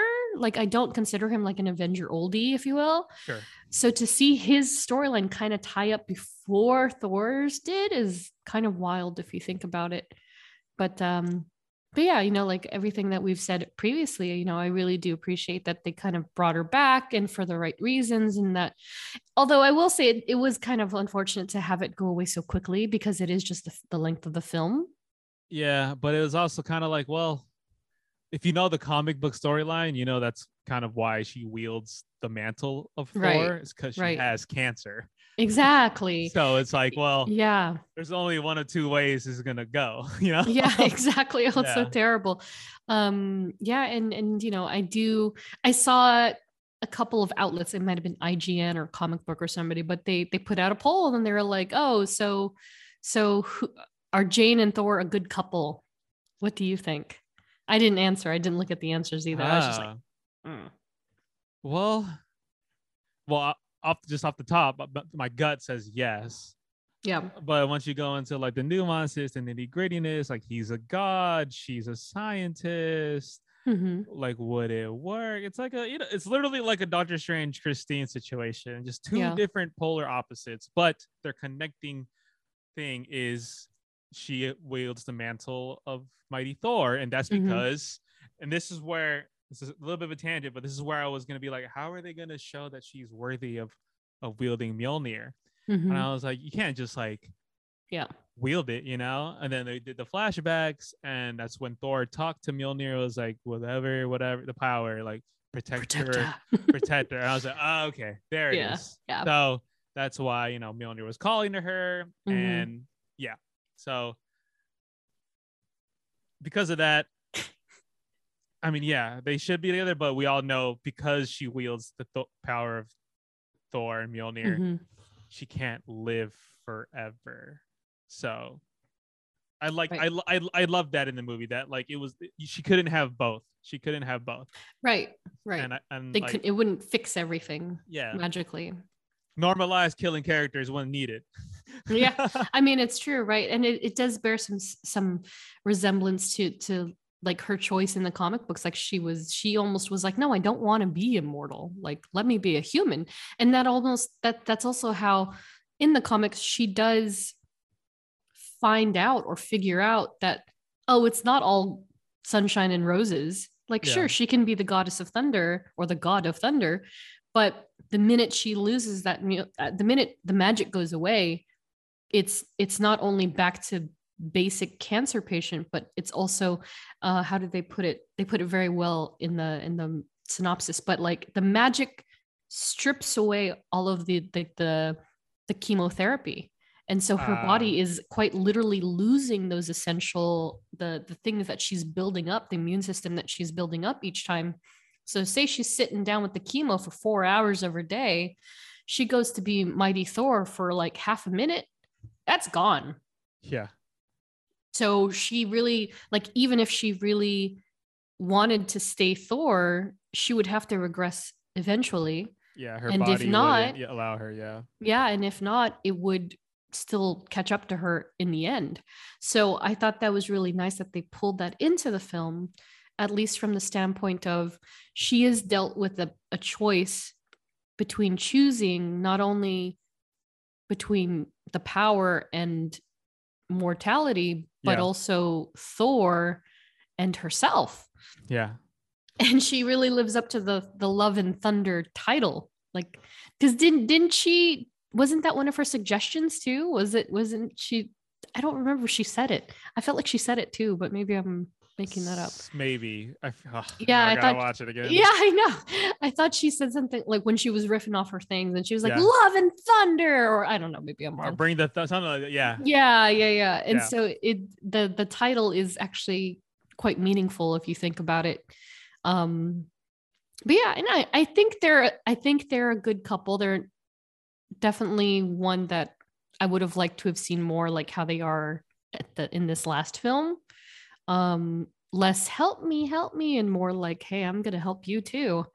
Um, but Yeah. I'm I'm glad to have seen it than not seen it at all, I guess. And I think it is it is quite quite um sweet to see how she affected him throughout the films even without being around like exactly, i think i feel like he constantly talked about her jane oh yes my ex-girlfriend jane Oh yeah, she is a Nobel Peace Prize winner. Why is he kiwi when he do I have no idea. you know what you sound like billy butcher from the boys that's what that sounds like Oi. oi frenchie Oi. Oi. Oi. but i think he's also australian is he not I think yeah. so. To my And he was also in Thor Ragnarok. Keith Urban. oh, Jeffrey's face. Did you just realize Oh. that? Yeah. Well, he's because he's bald in in Ragnarok, so that's why. And I've seen a couple um boys, you know, yeah. episodes and clips, and I Yeah. was just like, oh yeah. Yeah, but then you Keith then you pointed it out, and then I just did a mental comparison, and I was like, oi, ladies. Oi. Oi. I'll Yeah, he's so guttural. From house. yeah, that's right.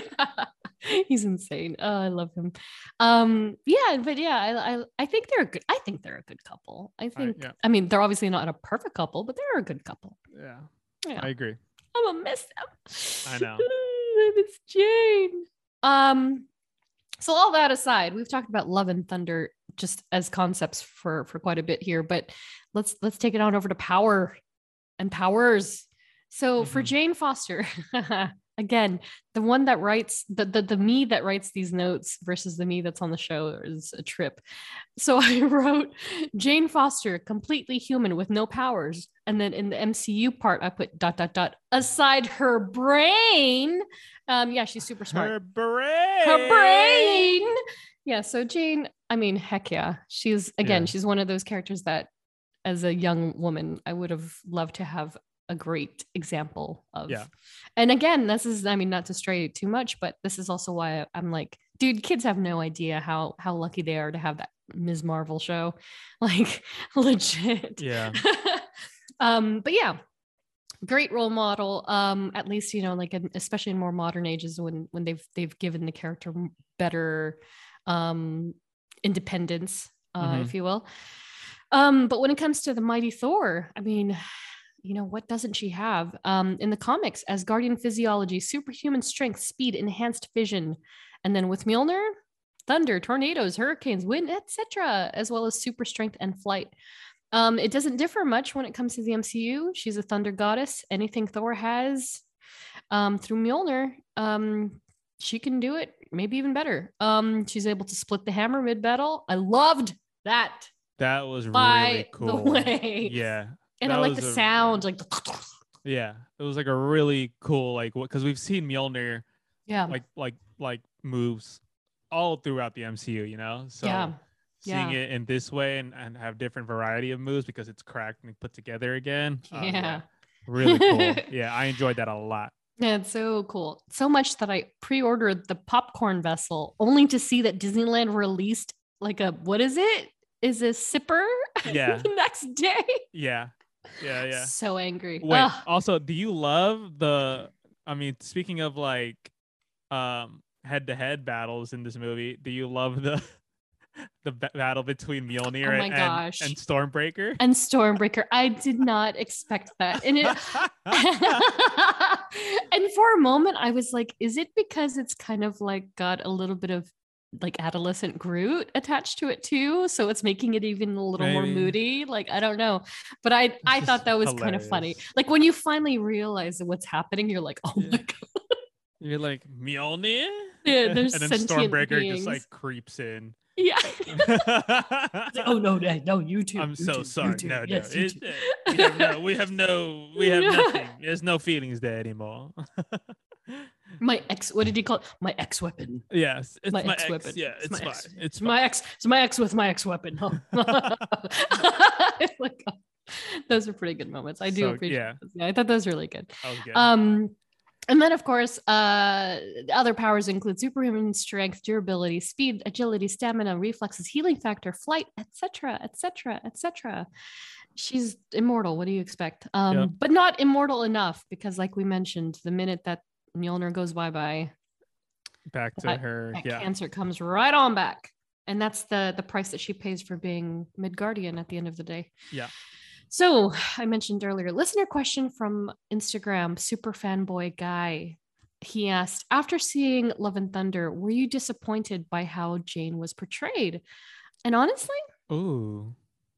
no Yeah. No. I'm not I'm not mad. I think I think what it is is because she wasn't in Ragnarok.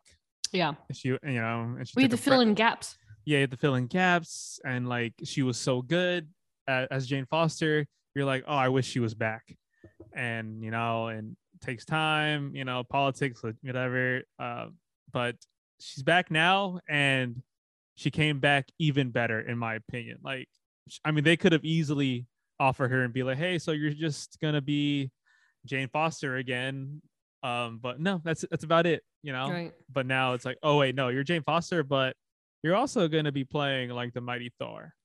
Mhm. So, uh, no, to answer the, I'm not disappointed. I liked it. I loved it. I loved that it was a different side of Jane Foster, and it and it and it added to the movie story. Like there was a reason for it. They didn't do it just to make her Thor. Like there was a reason for her yeah to to to to do it. Yeah, 100% agree with that.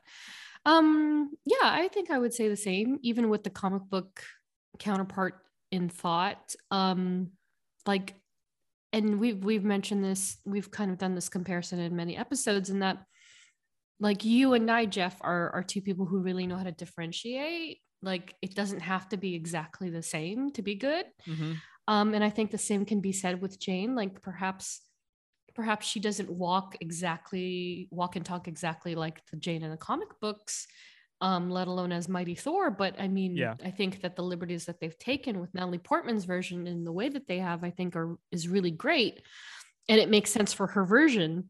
Um, Mhm. and I also feel like even when they were explaining the cancer and and how she even grew up with it, you know, genetically and, and how it was hereditary, Yeah. um, I think was also very well done because you didn't have to get a sense of like you didn't have to get like this full on like 20 Yes. minute yeah you didn't have to get into it crazy like, it I, yeah, I. I don't want to hear this super expository backstory, you know, Right, like like right. like what like what happened since the last time we saw her, and then Right. and then it's like cool, you explained it in like five minutes. We're good.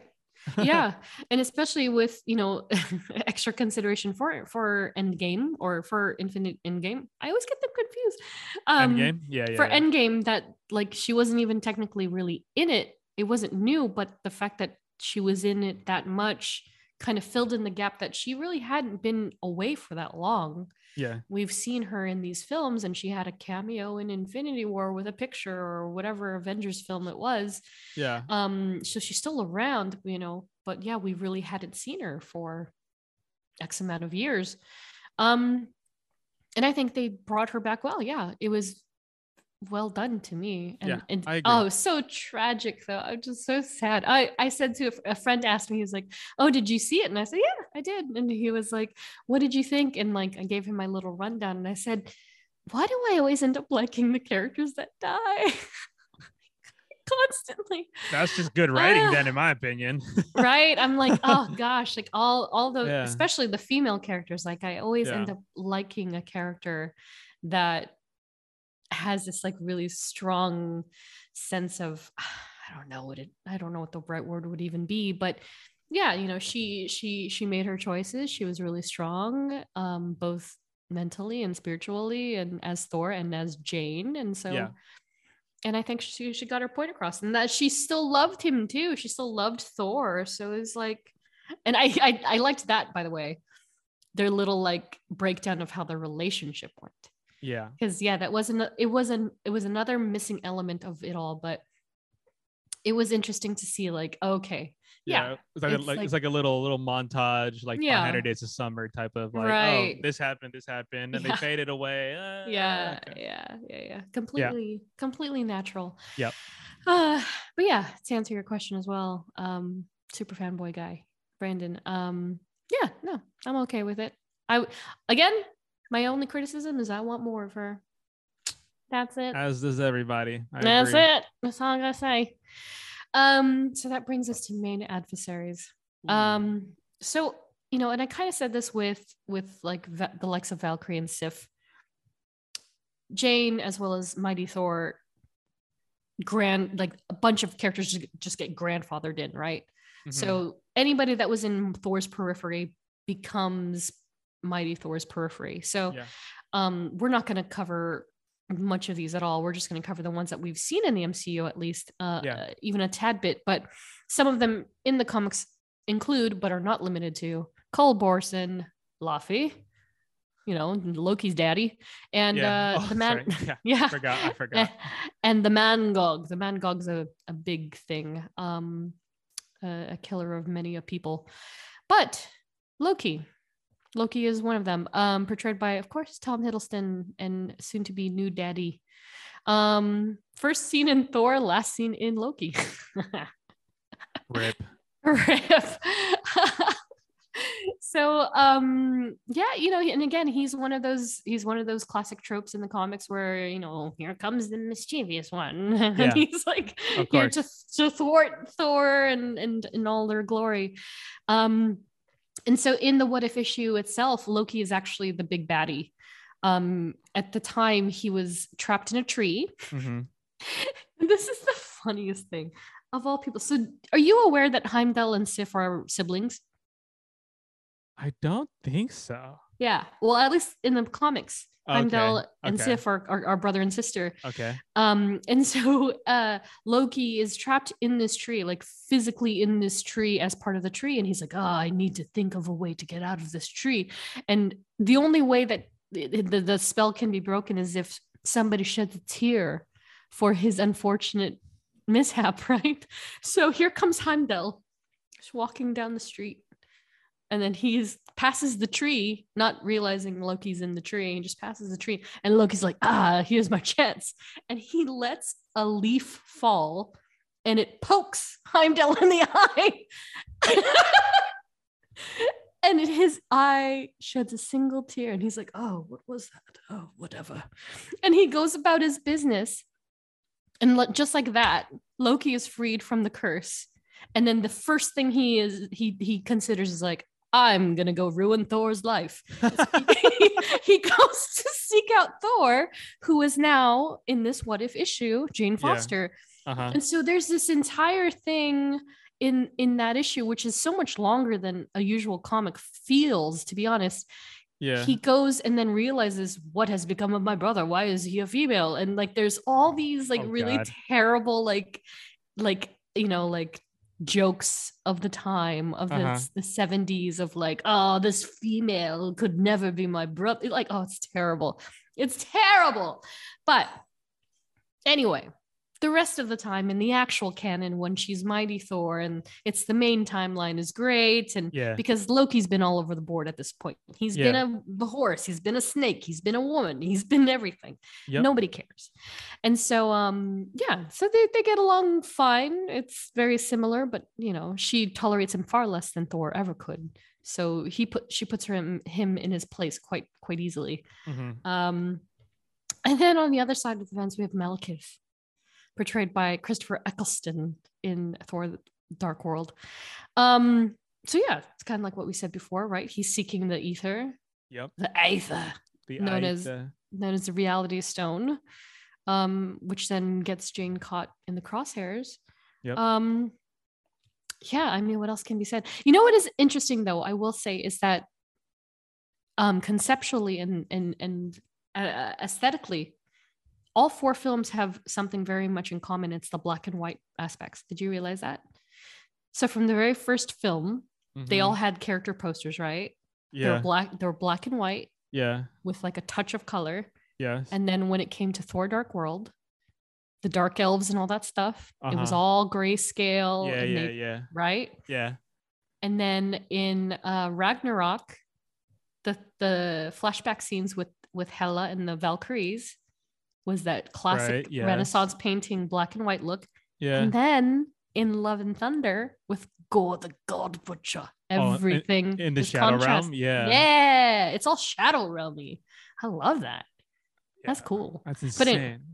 yeah i was like oh that's pretty cool like that's what i did that i think and again this is kind of why I like i i say like love and thunder might be my favorite because it does kind of it pulls a lot of things in It does. It does. Yes. this is pretty cool yeah. um but yeah so anyway malekith and the dark elves were seeking him uh seeking the property to revert the universe to darkness Mhm. um and yeah tonally again he's much more serious i think in the mcu of course they don't intersect at all Yeah. in the MCU. Um, where in the comics, he's he- again, like I said, he's a big bad when it comes to Thor and Mighty Thor's um, worlds, and he's constantly coming in, ruining things, perhaps even far more than Loki, because you know, um, that that that panel that we talked about in the Thor episode, that when Malekith cuts off Thor's hand or Thor's arm, yeah. Yeah. Yeah. that that happens in the first issue of Jane Foster's Thor. Oh. Yeah. So um all of these things are happening all at once where he's unworthy and then Mjolnir's summoning her and then he loses the arm and then Malekith is just trying to, you know, incite chaos all over the place. Yeah. And then he comes back in a bigger arc named uh called War of the Realms, also written by Jason Aaron Mhm. and and in that one thors from different timelines join jane and uh and Odinson uh yeah it's pretty cuckoo but it's it's it's pretty awesome but yeah malekith is is a big baddie it's kind of unfortunate we don't get to see more of him let alone versus jane but it's okay and then last but not least Gorr the god butcher portrayed by christian bale All gods will die. All gods would die yeah Like he still has the his he still has his regular accent right kind of Yeah. it's Yeah. almost almost cockney Almost. Pretty much. Yeah. yeah so i mean again you know I, I wouldn't readily consider them like direct enemies because even mjolnir was not the necessity for the for the Bifrost. It was it was a Stormbreaker. Ah, that's right. Yeah, yeah, yeah. Yeah, so it's kind of like well, he came with the package, I guess. So she fought him anyway. But I mean, I think she held her own. That's for 100%. sure, right? 100%. Like, come on. Yeah. Um, again, like, and and you know, I will I will agree with a lot of people and what they say that, like, Gorr is like one of the top MCU villains, but I wanted so much more. Yeah. wanted to see I so I much I more. I agree. But yeah.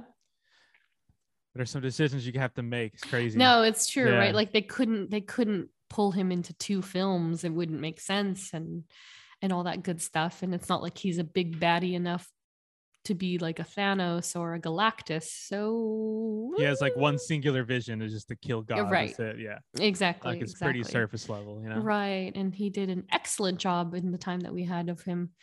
Um, yeah, and in the comics, they don't have much direct conflict either. Um, Jane actually is uh dealt the cancer diagnosis while while Odinson is battling Gorr.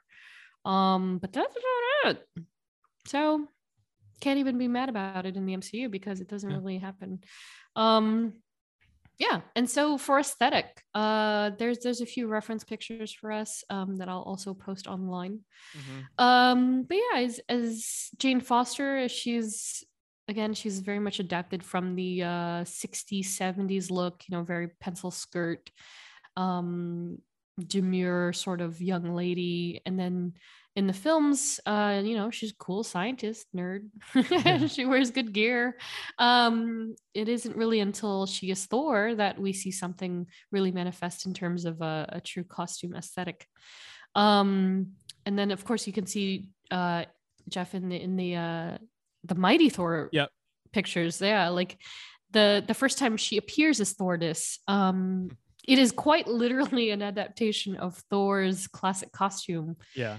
But the uh perfectly placed spheres on her chest. And then um she's got the uh boy cut shorts instead of pants or leggings, whatever you want to call them Yeah.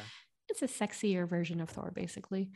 Um, and that, of course, has also translated a bit differently in modern times. It it does look starting startlingly close to what the MCU is.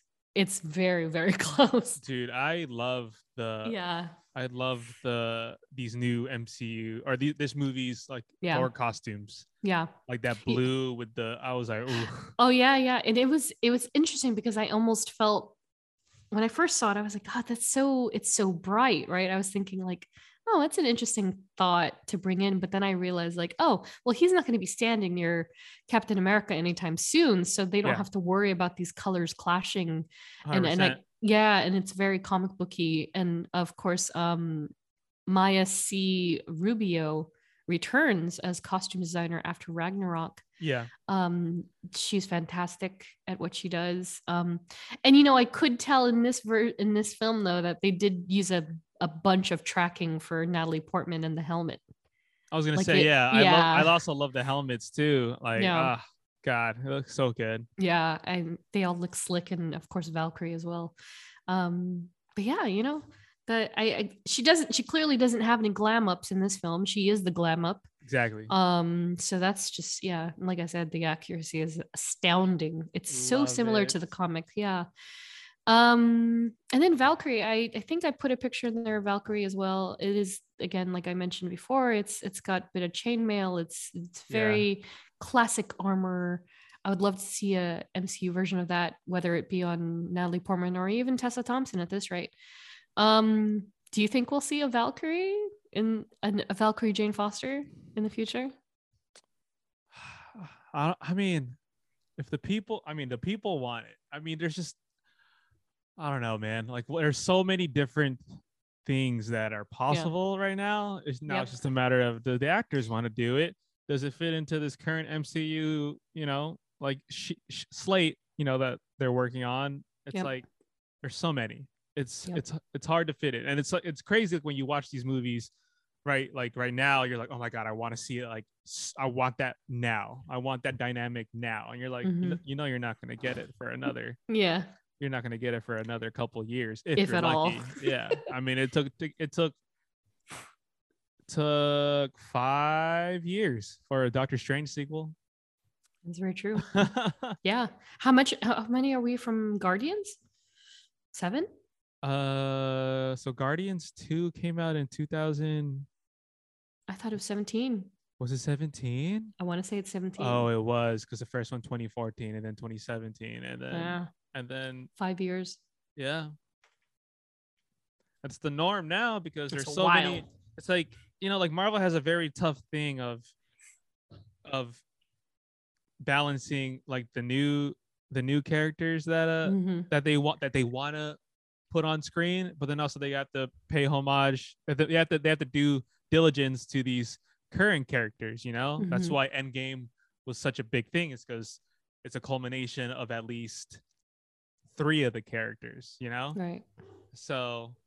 But then, like after all the other characters you've established throughout the saga, you're like, crap, like, like people love this character, and the actor loves playing this character. So what can we? Yeah, yeah. it's it's a- it's a it's it's a tough thing to balance, you know. hmm So, but I do. But to answer it, yes, I would love to see a Val a team Valkyrie, Mm. you know, like Yeah. team up or a thing. Yeah, for cool. sure. So Oh. I mean, I, that'd be that'd be really cool to see. I think. Yeah. But mm, never know. You know, exactly. You never No. know what, they're gonna announce. You know. Exactly. So um, nothing much more in terms of other versions and other media, other than the what if episode we touched a little bit upon. Um, that's an. I mean, yeah, I don't know. That was such a perfect episode too. This kind of Mhm. this kind of ridiculous, but Jane Foster, of course, voiced by Natalie Portman herself. Mhm. Um, the episode "What if Thor was an only child," oh, that's right. Yeah. where magic and science came together, and then that one was yeah, magic and science because the matching tattoos. Yeah. Um, hi Odin. Um, he can't hear me, but it's okay. Mhm. Uh, but yeah. Um, what did you think about the "What if"? Any thoughts about "What if"? And that Jane. Although I feel like those two are very consistent with how they just have been in the films too. Exactly. Uh, I mean, yeah. I like I said at, uh, earlier in the in the, the episode, like I love all the what ifs.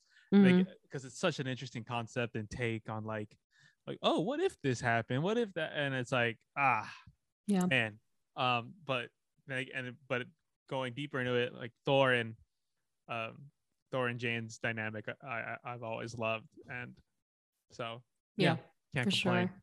Yeah, hundred percent. I, I had to think about it for a second too. I was like, wow, she was only in one episode, and I was like, yeah, she was she only ca- in one episode. she came back for it too nelly Portman Yeah. recorded for her right Yeah, yeah, she did, and I was like, ha, that's fantastic. I think they they really got her back, and I was like, I'm into this. I like Yeah. that. Uh, and I'm glad she's a team player because you know, like with her history with Star Wars, she wasn't super duper into doing these types of films, quote unquote. yeah Um, not so much because of like the actual production, but I think it's the fandom. It's another fandom issue. it is it is right? it's tough Yeah, It's tough. Yeah. So I'm kind of I'm glad that she didn't get driven away, and I think hopefully this time she had a better um, Experience for sure, experience. yeah. Yeah. Ah, so for the future of the character in the films after Thor: Love and Thunder, I don't know. I think honestly, this could be the last time that we see Jane, Foster, and then perhaps Yeah. even after all is said and done, that's it for her. honestly yeah i agree Yeah. and yeah. i think the fans should just be okay with that Mhm. Yeah, Like- I agree. like yeah again, as much as I would like to see more of her, it's I understand that it's probably not going to happen. And also, I do appreciate the sort of realism take um with the MCU when it comes to that. That they're not just going to bring her back and be like, "Well, she died of cancer, but we're just going to bring her back anyway." Like you know, like I, Yeah. I I appreciate that they don't do that sort of thing. uh-huh Um, but yeah, I guess we'll see. Yeah. because Thor will return. Um, we ran an Instagram poll, by the way. Um, I don't know if you voted on this, Jeff, but the audience rated uh their the four Thor films. Uh-huh. Um, seventy three percent voted for Ragnarok as their favorite. Did would you say Ragnarok is your favorite? I would, man, I would say, I think the only reason I would say, or one of the huge reasons I would say yes, is because it was such a different take Yeah. on Thor's character from what you've seen previously. So I think that's why a lot of people like really like loved it. Is because it was just like, oh, we've never seen Thor like in this light, you know, in this type of tone and everything. Um, so I and because it was such like a a 180 like degree like you know flip for for for the character of Thor, people like loved it so much because before he was always so like as God, like grandiose, like oh yes, but now Yeah. he's like he's like he's still that, but Yeah. a little human. He's a little human inside, hmm you know, and he can crack jokes because, and it makes sense because he's been hanging out with the Avengers, you know, and Right. the people he's around. Um, Question. huh? Do you think tonally, when they realized that perhaps they might have him be with the Guardians for a little bit, that maybe they thought, let's introduce a lighter, more color colorful version that will more seamlessly integrate? I mean, sure, Yeah. uh, maybe, um, because obviously, because that's how the Guardians' humor is, you know, you have to Mhm. like and and then for Thor to hang out with them, and you know, it makes sense. That that that behavior makes sense. yeah. Um, but I like that even though the Guardians' appearance was very short and brief in Love and Thunder, um, it there was a reason why why you know Yeah. was there like like Pratt like like Star Lord gave like look man like you Yeah. need, to, you need to feel something like Yeah. it's better to feel something than nothing at all and I was like Mhm. wow yeah, I know. Wow. Of all characters, I, I said Yeah. this to another friend. You know, he had he had asked me um, what I thought about it as well, and I said it's kind of funny because you almost don't expect to like Peter Quill of all people to be like Yeah. more chill and in and mature than than even Thor, but it here we are. Here it it happened, and he needed to hear things that yeah unfortunately people who have lost have only could only really tell. Yeah. Um yeah. Yeah i don't know. But I- yeah I mean so I, ragnarok yeah? Yeah i love i love the lighter tone that i know people think like oh he's a god he should be more you know and i feel like he he, he displays that but it's Mhm. also there's nothing wrong with showing a little light Yeah, you know i don't not know at all. i'm like i'm not opposed to it you know but obviously Yeah. other people have other opinions but, yeah yeah because i so many people are saying how they wish that thor was like more serious and i was like but honestly it's kind of like i said to you the other day i always feel to me thor has always been quite humorous it's just that the film production itself hasn't been so colorful yeah it's gonna get Right? boring i mean if he's serious for like all the time he's gonna it's gonna get boring Yeah, sure. people are gonna be like oh my god i wish thor showed some character for some Yeah. for for once Right. Like Yeah. I, I I totally understand the the commentary about like, oh, he's yeah there's too many jokes or he's too funny or he's not serious enough. I get it. I think that he does have the moments where he is more serious that balance out balances it out eventually. Yeah. He had a lot of serious moments in love and thunder for sure Yeah. yeah, Yeah. so I think so. i was like okay Yeah. Yeah, and I definitely agree with that. Yeah. Um Mhm. yeah, so the audience r- uh, rated Ragnarok as their favorite with 73% of votes. Thor, the first Thor with 18%. Love and Thunder with 9%. I mean, many people have also said they haven't seen it yet, so sure, sure. there's also that. And then our favorite Dark World in bottom with 0% of votes. Which Yeah. which, you know, sure i get it like yeah like like melanie my my dear friend melanie says you know it's not that it's that bad Yeah. it's just that it's also just not that good compared to the compared other- to the yeah, other three for films sure for so sure. i agree in the grand scheme of mcu I, I would still rate it higher than some other films so Yeah. I'm not gonna trip about it agreed um so almost was shockingly sadly disappointing there was no one else that was apparently lined up to play jane foster thank it was Natalie Portman. Yeah, it was Natalie Portman from the get go. so it looks like Natalie bagged the role almost immediately, leaving no room for options for the role. Of course, aside Elsa Pataky, aka Chris Hemsworth's wife, Yeah. who stood in for her yeah um, during the dramatic kiss scene at the end of uh, Dark World. dark world yeah directed by Alan Taylor. Yeah. Um, yeah, so I'm kind of happy about that. And then that just leaves us to um, some suggested reading. So there's quite a bit. Like anything that Mighty Thor is in, I mean, go for it. It's it's all fantastic. Jane Foster's another story because you know a lot of her runs came from the uh, Silver Age. So, um, but uh, for the character as it, her, in her entirety, I would suggest who is Jane Foster. Um, It's an Infinity comic, which is one of these new um, formats that they're trying. That's Yeah. only available in the uh, mobile app. Uh huh. And it's that one where I told you where it's all vertical. So it's one long vertical comic. Okay. Yeah, you just swipe the other the entire thing down. Endless it- scrolling. Nice. It's an endless scrolling comic, yeah. And so basically tells the entire origin to the modern day of Jane Foster. It's like a 5-minute read. It's Yeah. fantastic. Um written by Torunn Grønbekk and with Leonard Kirk and Matt Miller. Um it's a fantastic way to get a visual of of the origin as well. Mhm. Um, of course, Mighty Thor runs, penned by Jason Aaron, drawn by Russell Dauterman, and colored by Matt Wilson.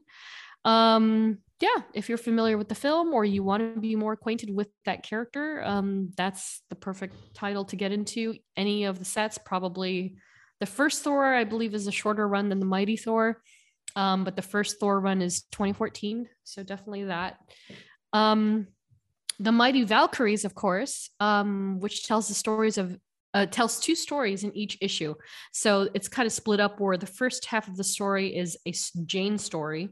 So Mhm. Jane as as um, Thor and Valkyrie, um, and then the second half focuses on Brunhild. Um, and uh, Jane's stories are told by Jason Aaron. Valkyries are Torunn Grønbekk, and then they've got a bunch of creators on both sides of the of the um, the book. And then for the heavier lifting readers out there, of course, check out War of the Realms, which is a huge arc led by Jason Aaron, Russell Dauterman, and other artists. Um, includes tons of Asgardians, tons of Midgardians, like Spider Man's even in this stuff, and then a bunch of Malekiths, like um, uh, little gang, uh, like inclu- including Enchantress and, Uh-huh. and such. They're all in it. It's it's it's wild. Um, yeah, so check that out as well. And then that is the end of the show. Oh my gosh. we Ah! made it through. We made it through, not without many an interruption, but But our first quote unquote video pod. our first video pod. Yeah, vlog? No, it's not vlog. Vlog. Vlog. A Vlog. Vlog. A vlog. Video pod or bod. Just a bod. Vlog. A VOD. A VOD. A VOD. It's Yeah. a video on demand. Yeah. Uh, I don't know if we'll upload the video portion. We'll see. Maybe we will, and we'll see how people Maybe take just it. just a little, just a little snippet. Yeah. That's yeah. it, Oh, that's yeah, it. yeah. Maybe a little snippet Yeah, to be like, oh my god, you guys recorded yourself. Put some faces to the names. Yeah, there we go. that works for Um, me. yeah. Yeah. So thanks for listening. Um, the next episode, we're gonna tackle the newest kid on the MCU block, Yep. Ms. Marvel herself, Kamala Khan. so Um, excited. Yeah, and and you know the show will be again the series will be completed by the time Yes. this that episode drops.